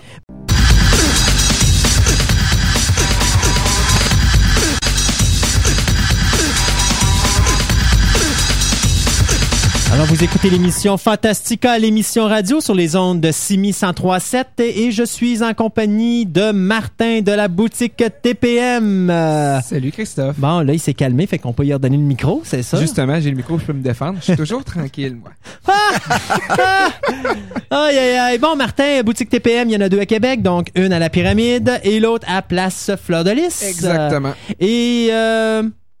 Qu'est-ce qu'on a de bon à parler cette semaine dans le domaine de la figurine de collection et du comic book? Je vais même pouvoir faire un petit peu plus que ça. Je peux même faire un suivi de ce que José fait. Hein? Tous les magazines qu'elle parle, on est capable de les avoir sur commande. Ah, c'est sur commande? Donc, on peut pas les consulter en magasin, on peut pas les regarder, mais s'il y en a qui sont intéressés à s'abonner à la revue, quoi que ce soit, il y a toujours moyen de le recevoir ils le reçoivent directement. Ou 2 mois quand ils vont sortir. OK, bon, ben c'est bien. C'est bon de le savoir. Merci de l'avoir spécifié. Ça fait plaisir. Alors, dans ce temps-là, on va voir Martin à la boutique TPM. Donc, ou un autre employé. Mais les autres employés sont pas aussi tannants que toi. Là. Ben... OK, bon, alors on disait donc... Du côté de la figurine, Dark Horse Comics émet un buste de luxe de Stormtrooper. Pour les amateurs de Star Wars. Un Stormtrooper. On parle pas du Clone Trooper. Non, un Stormtrooper. OK, vrai. Avec des bras qui changent, qui peut tourner la tête pour lui faire prendre la pose qu'on veut au buste. Wow, t'as-tu une photo de ça? Oui, j'ai une photo de ça. C'est pas un buste en porcelaine, certainement. Hein? Non, c'est pas un buste en porcelaine. Foulement peinturé, avec plusieurs poses et des accessoires divers, $50 US. Pas cher. Oh, c'est pas beaucoup plus cher.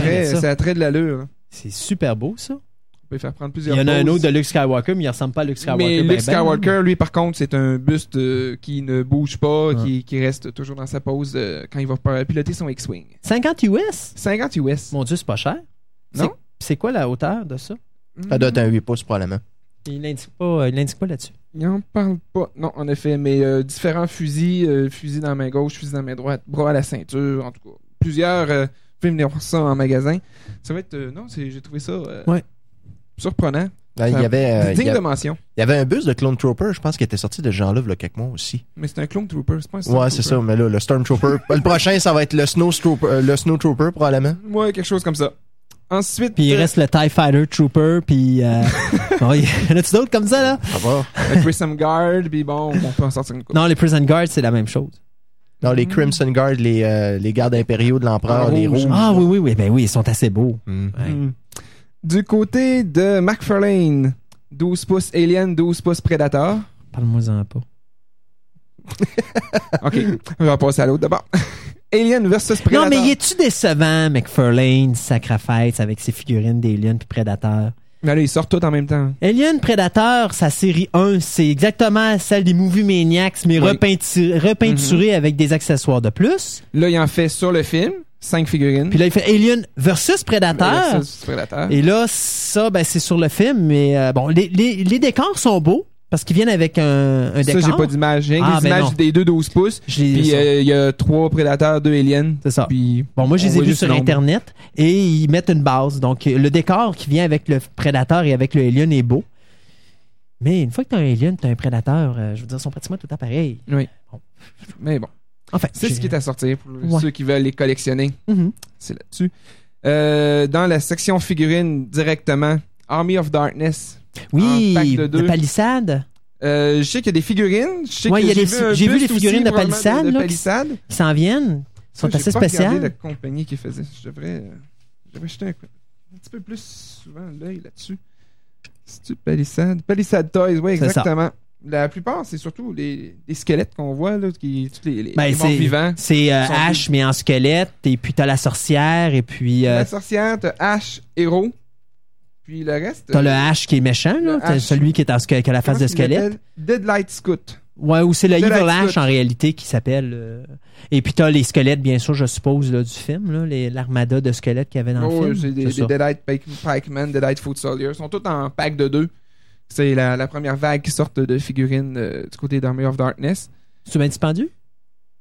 Environ $15 US la figurine, donc ça revient autour d'une vingtaine de dollars. Ça, c'est quoi la grandeur de ça? C'est 6 pouces à peu près? 6-8 pouces? C'est ils disent. Tu t'en as avec ces questions. Ah! Mais ils disent pas. Ils disent pas? OK. Ils disent pas. Mais je m'attends à une grosseur de 6-7 pouces comme toutes les autres figurines qui sortent. De toute façon, mon Toy Fair s'en vient. Là, mon rapport, je le fais ce mois-ci. Donc, à la fin du mois, on va tout avoir ça dans mon numéro. Ça fait que quand je te poserai des cols demain, tu auras juste à sortir, à feuilleter le numéro. Tout va être là. Oui, exactement. OK. Ensuite, Hellraiser 3. Finalement, on nous l'annonce depuis quand il était supposé être sorti? Ben, il était supposé sortir en avril. En avril. Là, il est porté en juillet. Puis il y a des rumeurs sur Internet qui disent que ça va être en octobre. Il est annoncé dans le preview. Oui, c'est vrai. Ça arrive souvent que même si c'est annoncé dans le preview, normalement, c'est 2 mois plus tard, mais ça peut être 6 mois plus tard, ça peut être 8 mois plus tard. Mais donc, oui, ça mais normalement, il devrait sortir en juillet, sauf qu'il y a des gens sur Internet qui ont dit qu'ils avaient entendu des rumeurs disant que ça serait reporté au mois d'octobre. Ça arrive souvent. Ouais. D'ailleurs, il y a aussi le Deluxe de Hellraiser 3 du Dr. Chanard. Oui. Qui va être aux alentours de $35 canadiens. Déjà. OK. Mais il est à 26 US. Fait que c'est celui-là avec 15 pouces. Ouais, c'est ça. Okay. 15 pouces, ouais, celui qui sont dire qui se fait tenir par. Parce qu'il n'y en a pas beaucoup. Il y a 4 figurines cette année. Oui. D'ailleurs, le Pinhead, c'est pas le Pinhead qui devait être là au départ. Ils l'ont changé. Là, ils ont fait un Pinhead crucifié, mais le premier Pinhead qui devait être là, c'était un Pinhead assis dans son siège. Il était super beau. J'ai la photo à la maison. Là, ils l'ont modifié. Puis, je suis pas content après eux autres parce que je trouve que l'autre Pinhead était plus beau que ça. Après ça, ils ont Frank. C'est le monsieur qui est squelette, là, en veston.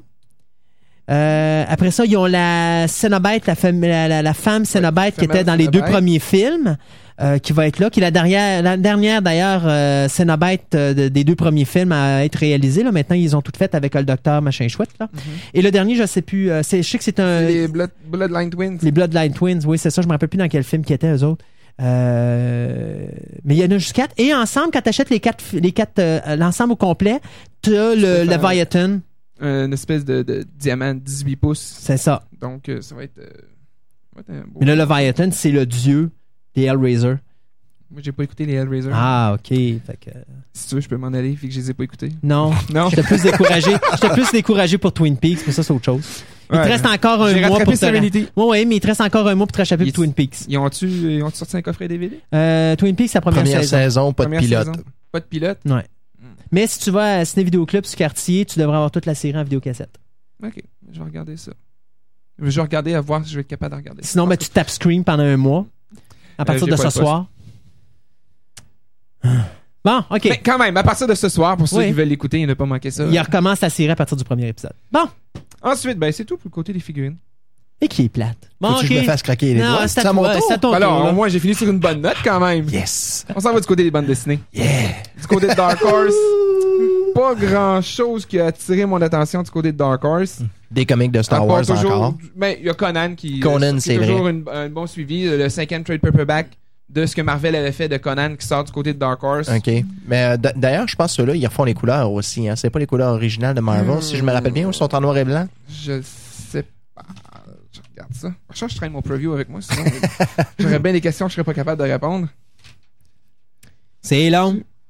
Mais je viens de tomber sur la page. Couleurs remasterisées. Ah, voilà. Exactement. Mais de toute façon, quand tu vois les originaux, tu comprends pourquoi ils refont une couleur. Oui. Ben, c'est quand même quasiment une vingtaine d'années. Ben, c'est 70. 70, puis à cette époque-là, Marvel n'était pas très, très fort ses couleurs non plus. C'était très mat, très peu de variations dans les couleurs. Fait que c'est une bonne chose qui travaille. Une nouvelle série de Conan, s'ils veulent que ça sorte, avec les belles couleurs qu'il y a dans Conan présentement. Ben, ouais. Savez-vous pour les couleurs, là? Albert Weinberg, qui était au Festival de la bande dessinée, disait que le triangle bleu, la couleur originale publiée dans les années 50, était impossible à reproduire aujourd'hui. Ah ouais. Ouais. Je n'y comprends rien. Pourtant, on utilise beaucoup plus de couleurs maintenant. Non, il dit que ça ne sort pas la vraie couleur que lui avait sortie au début. Là. C'est, le bleu, il y a un ton de différence. Ils sont pas capables de le faire. Bon, donc, de toute façon, avec toutes les variantes qu'on est capable d'avoir. Je comprenais pas moi non plus. Spécial. Bon. Du côté de DC Comics. Ben, allons-y. Justice League Elite. Si on veut, du côté de DC, c'est le penchant de Marvel des Thunderbolts, mais on prend le concept inverse. Au lieu d'être vilains qui vont passer pour des héros, c'est des héros qui vont se faire passer pour des vilains pour aller essayer de démanteler les organisations plus profondément avant qu'ils se mettent à faire des crimes. Un peu comme ce qu'ils font présentement dans Outsiders, du côté de DC aussi. Alors, on peut peut-être s'attendre à voir un... Ben, ils n'ont pas nommé encore de personnages officiellement, mais on sait qu'il y a des personnages importants de la GLA qui s'en vont directement de ce côté-là. Donc, on pourrait voir un Flash essayer de se faire passer au monde comme le cas qui est un criminel. Guy Gardner, t'as même pas besoin de le faire passer pour un criminel. Oui, bon. Mais il parle de ceux des membres en règle à GLA présentement. Okay. Donc, que ce soit Batman, Superman, Wonder Woman, Martian Manhunter, Flash, Green Lantern et... Je me sais plus c'est qui le septième. Hawkman? Je sais pas. À la télé, en tout cas, c'est lui, mais... DC, là, mais... mais des 7 personnages principaux, peut-être Green Arrow, en tout cas, un des 7, il y en a peut-être 2-3 même qui risquent de partir pour faire passer ça comme du mauvais côté. Je penserais pas que ce soit le cas de Superman, j'aurais bien la misère à croire qu'il soit rendu vilain. On va changer son costume et d'identité, là. Oui. Mais bon, peut-être qu'ils vont changer de costume et d'identité, quoi que ce soit. C'est quelque chose comme ça qu'ils sont supposés faire avec... C'est une série ou une mini-série? Une série. Ah oui. Oui. On voit ce que ça va donner, là, mais... C'est une maxi-série de 12 numéros qui a le potentiel de devenir une série continue. Si ça pogne bien, si le monde réagisse bien, pourrait suivre. Auteur-dessinateur, on parle de qui? On parle de... Non, ça, c'est un des personnages. C'est long. Oui, ça m'arrive des fois. Mais ça, parce qu'habituellement, on passe vite sur DC, alors... Ouais, c'est vrai. Qu'est-ce qui se passe avec toi, Gaëtan? Non, c'est parce que des fois, quand il y a des séries du genre, c'est bon de voir qui sont les collaborateurs. Il parle de Joe Kelly comme écrivain, puis de Doug Mank, puis Tom Nguyen pour dessiner. OK. Kelly, je connais, mais les dessinateurs ça me dit rien. Okay. Anyway. En tout cas, une nouvelle série Justice League de 12 numéros. Ça peut être intéressant. Doom Patrol, numéro 1. John Byrne, écrivain et dessinateur. OK, c'est alors, pour ça que j'en parle. Vos copies pour la poubelle. Pour la poubelle, quand même. Moi, j'aime bien John Byrne. Ouais, John Byrne, dans les dernières années, là, ce qu'il faisait, là, ça valait vraiment pas la peine, en tout cas. Peut-être qu'il pourra réussir. Mais bon, évidemment, c'est les personnages de la Doom Patrol qu'on voit présentement dans la série de GLA, faite par John Byrne et Chris Claremont. Donc, il reprend justement ces personnages-là pour en faire une série, rajouter les nouveaux personnages de ceux qui vont avoir survécu à l'histoire du 10th Circle, le 10e cercle, l'histoire d'un vampire très puissant qui a présentement Superman sous leur contrôle puis qui ont à peu près tué Wonder Woman. Presque. Fait que ça a fait un petit coup d'impact. Ensuite, c'est tout pour côté DC. OK. On passe vite. On va à Marvel. Avengers 500. Ils reviennent à l'ancienne numérotation. C'est Brian Michael Bendis qui prend ça en charge. Ça va mener à un nouveau numéro 1 à l'automne. Ouais. Ça vaut la peine de ramener la numéro 500. C'est ça qui m'a déçu beaucoup. Mais bon, l'histoire du numéro 500, un vengeur supposément mort qui reviendrait faire quelque chose. Qui est dans les Vengeurs morts qui pourrait peut-être faire un retour? Mockingbird? Gilgamesh? Ant-Man pour la 51e fois. Non, Ant-Man est encore vivant. Ah oui, ok, ils l'ont porté encore? Non. Ok. Es-tu déjà mort? Ben oui. Hank Pym est jamais mort. Ben, pas à un moment donné, dans les premiers numéros, non. Puis le deuxième Ant-Man, qui est présentement Scott Lang, il n'est pas mort non plus. Alors, c'était Wasp Woman? Comment? C'était Wasp Woman? La Wasp? Ouais. La fille crevée juste avant que la... Hey, c'est qui à un moment donné dans un des épisodes là, qu'ils l'ont ramené en zombie puis après ça il... Wonder Man. Excusez. Lui il est mort 2-3 fois. C'est vrai, vous avez raison. Bon, là, mort désintégré, devenu un être d'énergie, ramené, réintégré dans un corps humain. Explosé son énergie ionique au travers de la autour de la trace. Est-ce que je me trompe, il y avait pratiquement les mêmes pouvoirs qu'un Ant-Man, ça veut dire qu'il pouvait être petit? Non, pas Wonder Man, c'était juste un colosse qui frappait dur dans le dos. Ah, c'est ça, c'était le colosse. OK, excusez, je me trompé de personne. OK, excusez. Mais c'est pas grave. Donc, donc cette histoire-là, même qui va avoir des répercussions dans Captain America et le Faucon, qui va avoir des répercussions dans Captain America, Iron Man, Thor et Spectacular Spider-Man. Bon, ça y est, fait que là, il recommence la saga des crossovers dans toutes les maudites. Non, juste là. Ces numéros-là. Ah. Juste pour dire qu'on en rachète une couple, là. Puis, je comprends pourquoi je suis en train de les flusher tranquillement. Mais Bendis parlait de... J'avais lu ça, je pense, dans le Wizard, où ce qu'il disait qu'il veut que ça ait un impact, ce qui s'est passé. Puis bon, comme Captain America, c'est un vengeur, Iron Man, Thor. Si ça se répercute pas dans leur série, c'est comme problème de continuité à quelque part. Ouais, mais c'est parce que l'affaire dans l'univers Marvel, t'es pas vraiment fixé. Dire, bon, ben, le numéro des Vengeurs que ce mois-ci, il faut qu'il y ait des répercussions dans tous les autres comics, parce que la storyline que dans Captain America peut être passée il y a 2 mois. Oui, oui. Fait que, est-ce que c'est vraiment nécessaire de faire des répercussions?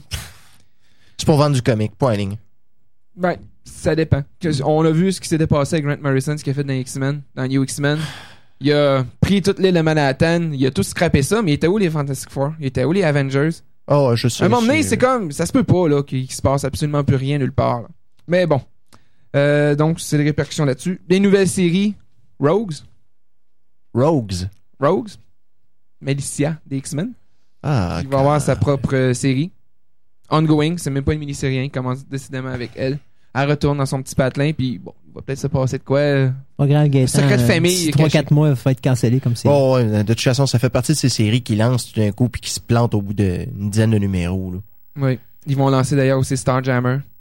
Ah, God. Ouais, 2 numéros même ce mois-ci. Ouais. Ça promet. Bon. On va voir ce que ça va donner. Parce que ça va être la seule série cosmique qui va être à peu près en cours avec Silver Surfer, parce que Captain Marvel est cancellé au numéro 25. Ah non. Oui, c'est le dernier numéro qui sort là-dessus. Et Thanos, j'ai vu sur Internet qu'il serait peut-être cancellé au numéro 12. Thanos a pu son nonoth. Thanos aurait pu son nonoth. Donc, les aventures cosmiques vont se limiter à peut-être Starjammer et Silver Surfer. Puis d'après moi, Silver Surfer ne fera peut-être pas encore trop longtemps non plus. Ben. Mais ça, c'est d'après moi. Mm. Donc, ensuite, Man-Thing. Movie prequel en 3 parties avant le film. Ouais. Le film qui va sortir en DVD cet automne. Film sort ça. Ben oui. L'autre chose. Est-ce que ça va être comme le Swamp Thing que DC a commencé justement il y a peut-être 2-3 mois? C'est les mêmes créatures, mais pas la même compagnie. Man-Thing, c'est encore un autre de ces créatures qui essaie de sortir des séries, qui essaie de sortir des numéros spéciaux, puis ça lève pas, je veux dire. C'est ridicule comme personnage. Fait que... Ce qui va être plus intéressant, c'est Lucky, une mini-série de 4 numéros. Ouais, ça peut être intéressant. Ce qui va expliquer en profondeur pourquoi Lucky a eu tant tort, pourquoi il se fout un peu d'Odin, pourquoi il aime pas Sif, puis bon, il parle même quasiment qu'il est comme s'il était quasiment en amour avec Sif, mais qu'il pouvait pas l'avouer, puis que, bon, en tout cas, toutes sortes d'histoires. De quoi en profondeur, je pense que ça va être de quoi de très bon. Nouvelle série, Guardians. Ça sort de nulle part. Guardians. C'est des petits jeunes qui, quand il y avait 6 ans, qui ouais, on est les protecteurs de l'univers, ouais, on est les super-héros. Puis ils rencontrent un alien pour de vrai, puis ils réussissent à l'aider. Puis on dit, on s'appelle les Guardians.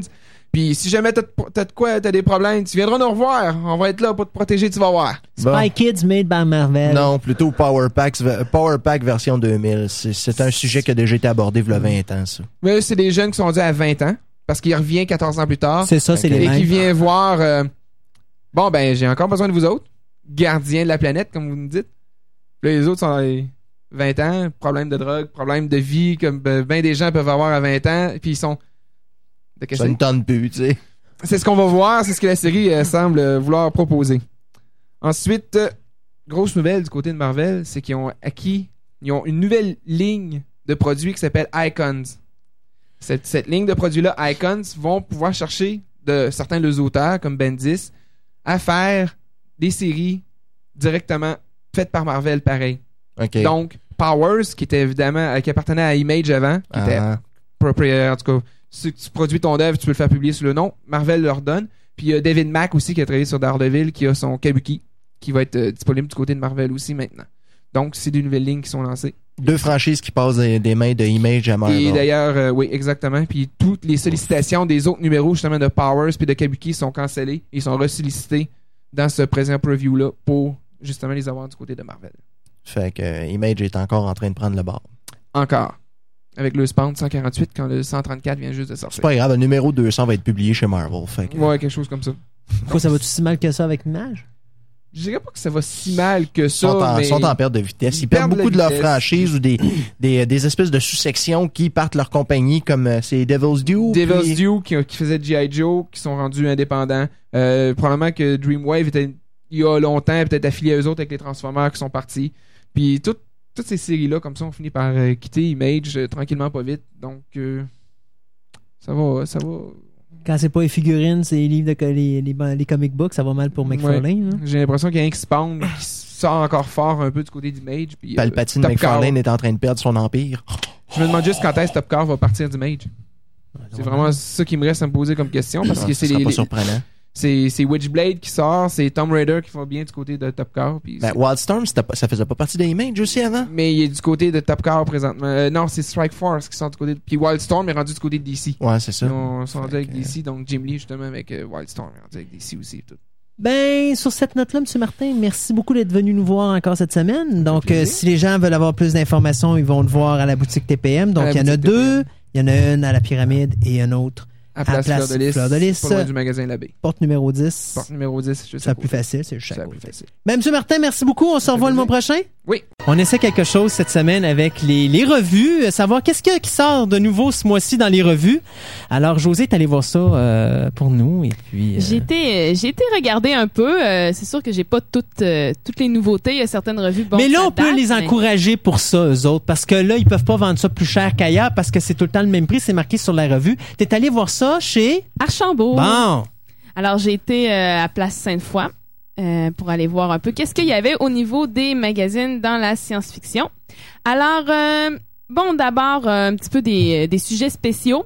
Il y a un magazine souvenir pour le film Hellboy. Pour ceux qui ont apprécié le film, il y a un magazine d'environ une bonne 35 pages, entre autres avec des entrevues avec les acteurs, avec réalisateurs, avec le créateur de Hellboy, avec les gens qui ont fait les effets spéciaux et tout ça. C'est un bon petit fascicule. Est-ce cher? J'ai pas checké les prix. Le mec c'est à ton bloc-notes, affaire. Là, toujours arrivé avec le prix. Là, tu viens de me coincer. C'est vraiment, genre, tu me demandes à quel prix là ça l'a fait dans ma tête. Non, mais ça, on peut les donner parce que t'as pas de problème. Ils sont sur la revue, donc ça change pas n'importe où que les gens vont l'acheter. Ça va toujours être le même prix. Eh bien, oui, j'ai oublié ce détail. C'est pas grave. Ah. Alors, c'est pour ça qu'on va te mettre ton thème des Gremlins le mois prochain. Oui. Bon, alors, c'est donc un magazine souvenir Hellboy. Un autre magazine spécial, c'est le magazine Ciné Live qui a sorti un spécial 35 pages sur Miyazaki. Pour ceux qui connaissent plus les mangas, c'est celui qui nous a donné Princesse Mononoke et Le Voyage de Chihiro. Puis alors, tout récemment, qu'il y avait Spirited Away aussi. Oui, exactement. Alors, entre autres, ce qu'il y a d'inclus dans le magazine, il y a la filmographie complète avec une bonne description de chaque film, tout ça. Il y a plusieurs posters. Je pense qu'il y a pas loin d'une dizaine de posters. Est-ce que c'est des posters des films ou c'est donc les affiches des films quand ils sont au cinéma ou c'est des images de ces films-là? Exemple, ça peut être une image de Princesse Mononoke ou Castle in the Sky. C'est plus des images. Et ensuite, il y a entre autres un texte par Moebius. J'ai toujours la misère à dire son nom. Moebius, qui lui est un grand fan de Miyazaki, alors qu'il a écrit un petit quelque chose sur Miyazaki. Alors, il y a ce spécial-là. Ensuite, il y a dans le magazine Starburst, il y a un spécial rétro sur Lord of the Rings et il y a aussi un spécial Mars. Alors, il y a une chronique sur les 25 moments de la science-fiction et tout ça, de la vie sur Mars. Alors, il y a comme une espèce de countdown. Mais c'est-à-dire qu'ils prennent tous les films de science-fiction qui ont été faits, mais sur Mars, genre Total Recall ou The Angry Red Planet ou des choses comme ça. Ouais, ben c'est ça. C'est comme une sélection des 25 moments. Je pense ça. Les plus loufoques? Non. Je sais pas vraiment. Il n'y a pas l'air d'avoir de thématique particulière. Okay. C'est sur Mars. OK. Pour ceux qui s'intéressent à Van Helsing, évidemment, il y a des revues qui en parlent. Alors, il y a entre autres le Ciné Live d'avril qui nous offre une section dans les coulisses et aussi une interview avec Hugh Jackman. Tandis que il y a aussi le Starlog de mai qui a une spéciale Van Helsing aussi. Ensuite... D'ailleurs, Van Helsing, est-ce que c'est vrai ce qu'on dit que c'est le pire Dracula de toute l'histoire qui... Oh. Oui, OK. Je pense que ça voulait tout dire, n'est-ce pas? Okay. Vous venez d'avoir mon avis. Le petit effet Futurama. Oh. Donc, tu es en train de me dire que cet acteur-là a réussi à battre Leslie Nielsen dans le rôle de Dracula. Je l'ai pas vu, Leslie Nielsen, dans le rôle de Dracula. T'as pas vu Dracula Dead and Loving It de Mel Brooks? Non. Oh! Non, j'avoue, mea culpa. T'as pas vu la fameuse phrase clé quand il dit « I never drink wine, except this time ». Puis là, il prend le verre de vin puis il boit ça. Non, je ne l'ai pas vu, mais je peux vous dire qu'il est quand même particulièrement mauvais. OK. C'est ce qu'on m'avait dit. On m'avait dit qu'il faisait très rock'n'roll.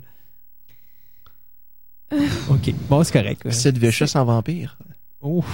OK. Alors, ensuite, ce que j'ai le SFX...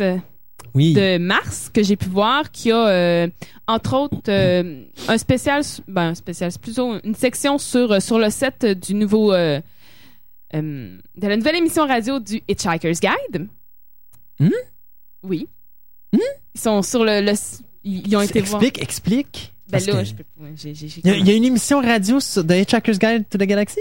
Oui, le retour. Ouais. Et c'est ça dans le SFX de Mars on va voir sur le set de production, là. OK, tu parles du film. Non, je parle de l'émission radio. Ouais. Ça a l'air qu'ils refont l'émission radio. Ils refont en plus parce que c'est refaire. Mais explique-moi ça parce que je connais pas. Mais tu connais pas plus? Ben non, parce que je vais vous avouer que j'ai pas été en profondeur. En profondeur dans les articles. J'ai quand même feuilleté là. Je savais pas trop jusqu'à quel point il fallait. Non, mais c'est ça. Mais parce que ça m'intrigue ça parce que je savais pas qu'il y avait une. Ben va t'acheter le magazine. Bon. Ben c'est ce que je vais faire. Mais c'est ça. C'est sur l'émission radio. C'était vraiment émission radio là. Okay. Ils ont l'air de vouloir faire ça.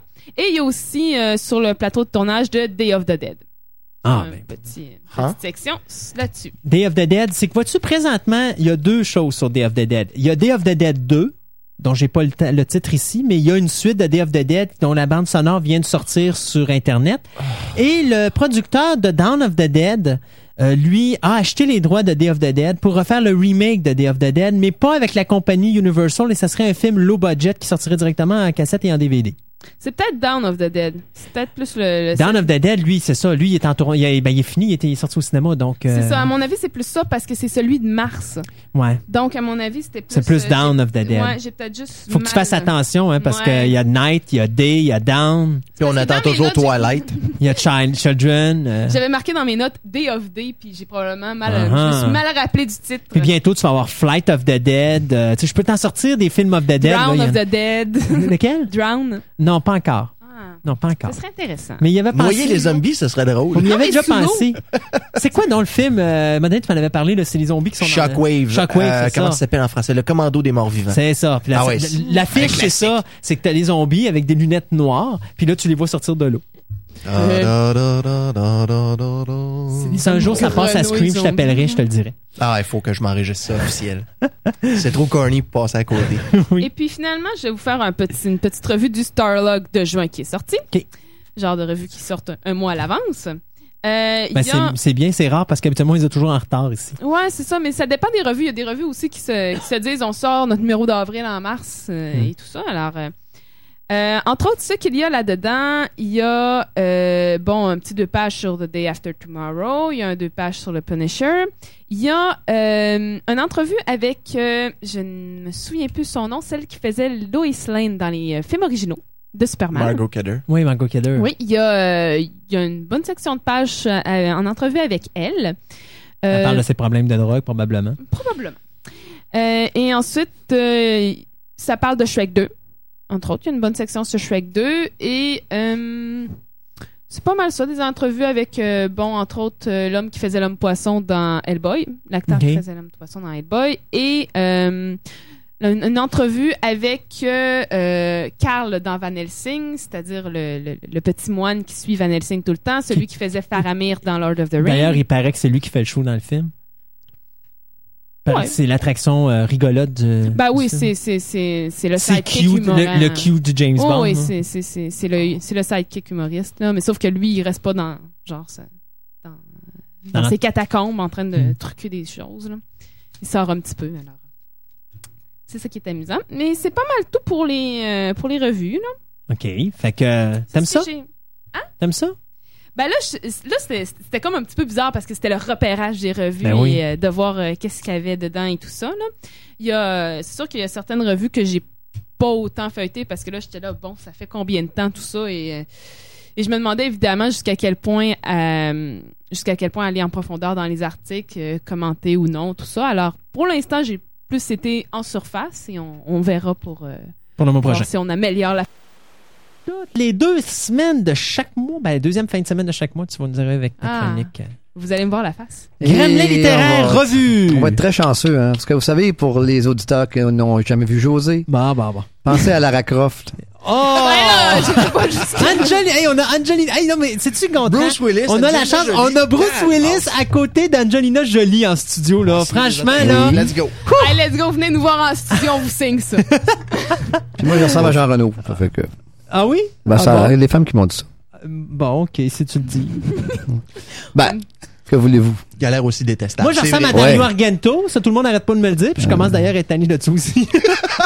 Non, toi, t'es un authentique et véritable vampire. Ah, bon, ça y est, c'est parti.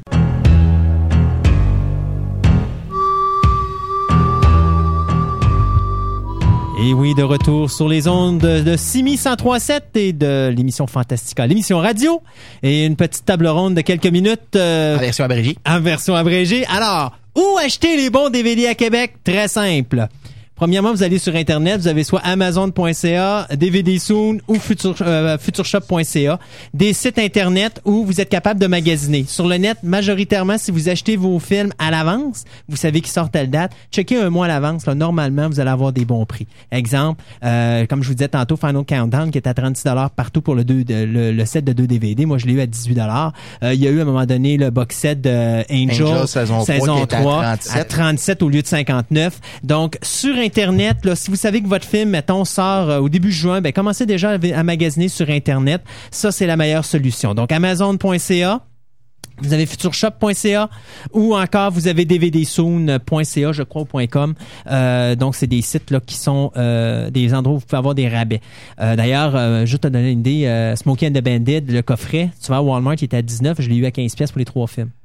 Ouf. Ouais, bon. C'est 4$, mais c'est 4$. Puis moi, si vous faites attention, vous magasinez bien, des fois, votre shipping est inclus dans le prix. Ou le shipping est inclus quand vous achetez pour un certain nombre. Pour un certain nombre, habituellement, c'est 39$. Mais dans le cas de DVD Soon, c'est gratos. Dans le cas d'Amazon.ca, c'est gratos. Dans le cas de Future Shop, c'est 39$. Fait que c'est quand même intéressant. Sinon, c'est Future Shop ou encore Walmart. D'ailleurs, présentement, Future Shop est moins cher que Walmart. Habituellement, c'est le contraire. Mais vous pouvez toujours magasiner. Si, mettons, Walmart, il est moins cher, allez voir Future Shop et dites-leur, il est à tel prix. Écœurez-les pas, par exemple, là, dites-leur le vrai prix parce qu'ils connaissent, les gars. Moi, je les connais bien, les gens de Future Shop, là, ils connaissent bien leur prix. Donc, si, mettons, un exemple, vous avez un film qui est moins cher d'1$ à Walmart, vous leur dites à Walmart qu'il est à tel prix et ils savent, eux autres, qu'il est à ce prix-là, ils vont vous le faire, il n'y aura pas de problème. Mais normalement, c'est ces deux-là. Si vous allez à Archambault, attendez-vous à payer entre 5 et 10$ de plus. Je vais vous raconter une histoire sur Archambault. Monkey Shines, j'achète ma copie à 14$, je me ramasse chez Archambault, il valait 38$. Ouf! OK? C'était la même copie, le même exemple.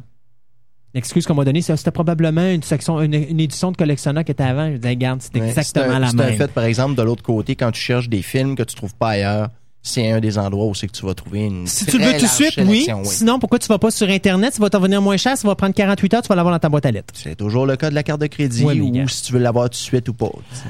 Parlant de DVD, ben on va vous dire ce qui sort dans les prochains cette semaine. Donc on a bien sûr la saison 9 de The X-Files qui s'en vient. Shrek 3D, qu'est-ce que Shrek 3D? Ben c'est Shrek 1 avec un petit film 3D qu'ils ont fait qui vient avec.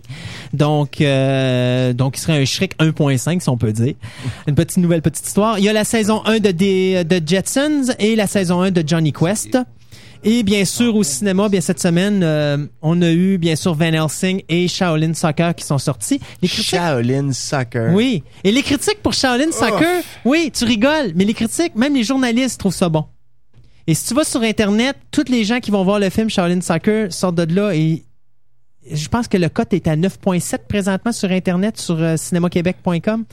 C'est incroyable. Les gens ont vraiment du plaisir à aller voir. Faut pas que tu ailles voir ça avec ton brain. C'est un film japonais. Tu sais que les scénarios, c'est zéro. Les acteurs, c'est zéro. Mais visuellement, il est à voir. Fait que finalement, c'est un superbe film à côté de Lost Skeleton of Cadavra. À peu près. Genre de film que Gontran aimerait beaucoup. Je suis à peu près certain. Boba Tep et toute la panoplie de fantasmes et des autres grands classiques. On a parlé longtemps de ça, Lost Skeleton of Cadavra. Ben oui, t'as hâte. Hein, ça s'en vient. Et bien sûr, Van Helsing, que José a adoré, n'est-ce pas? OK, bien sûr, une chance que son micro est à off. On en profite parce qu'il n'y a pas de micro. Alors, ceci, bien, pour nous, c'est tout cette semaine.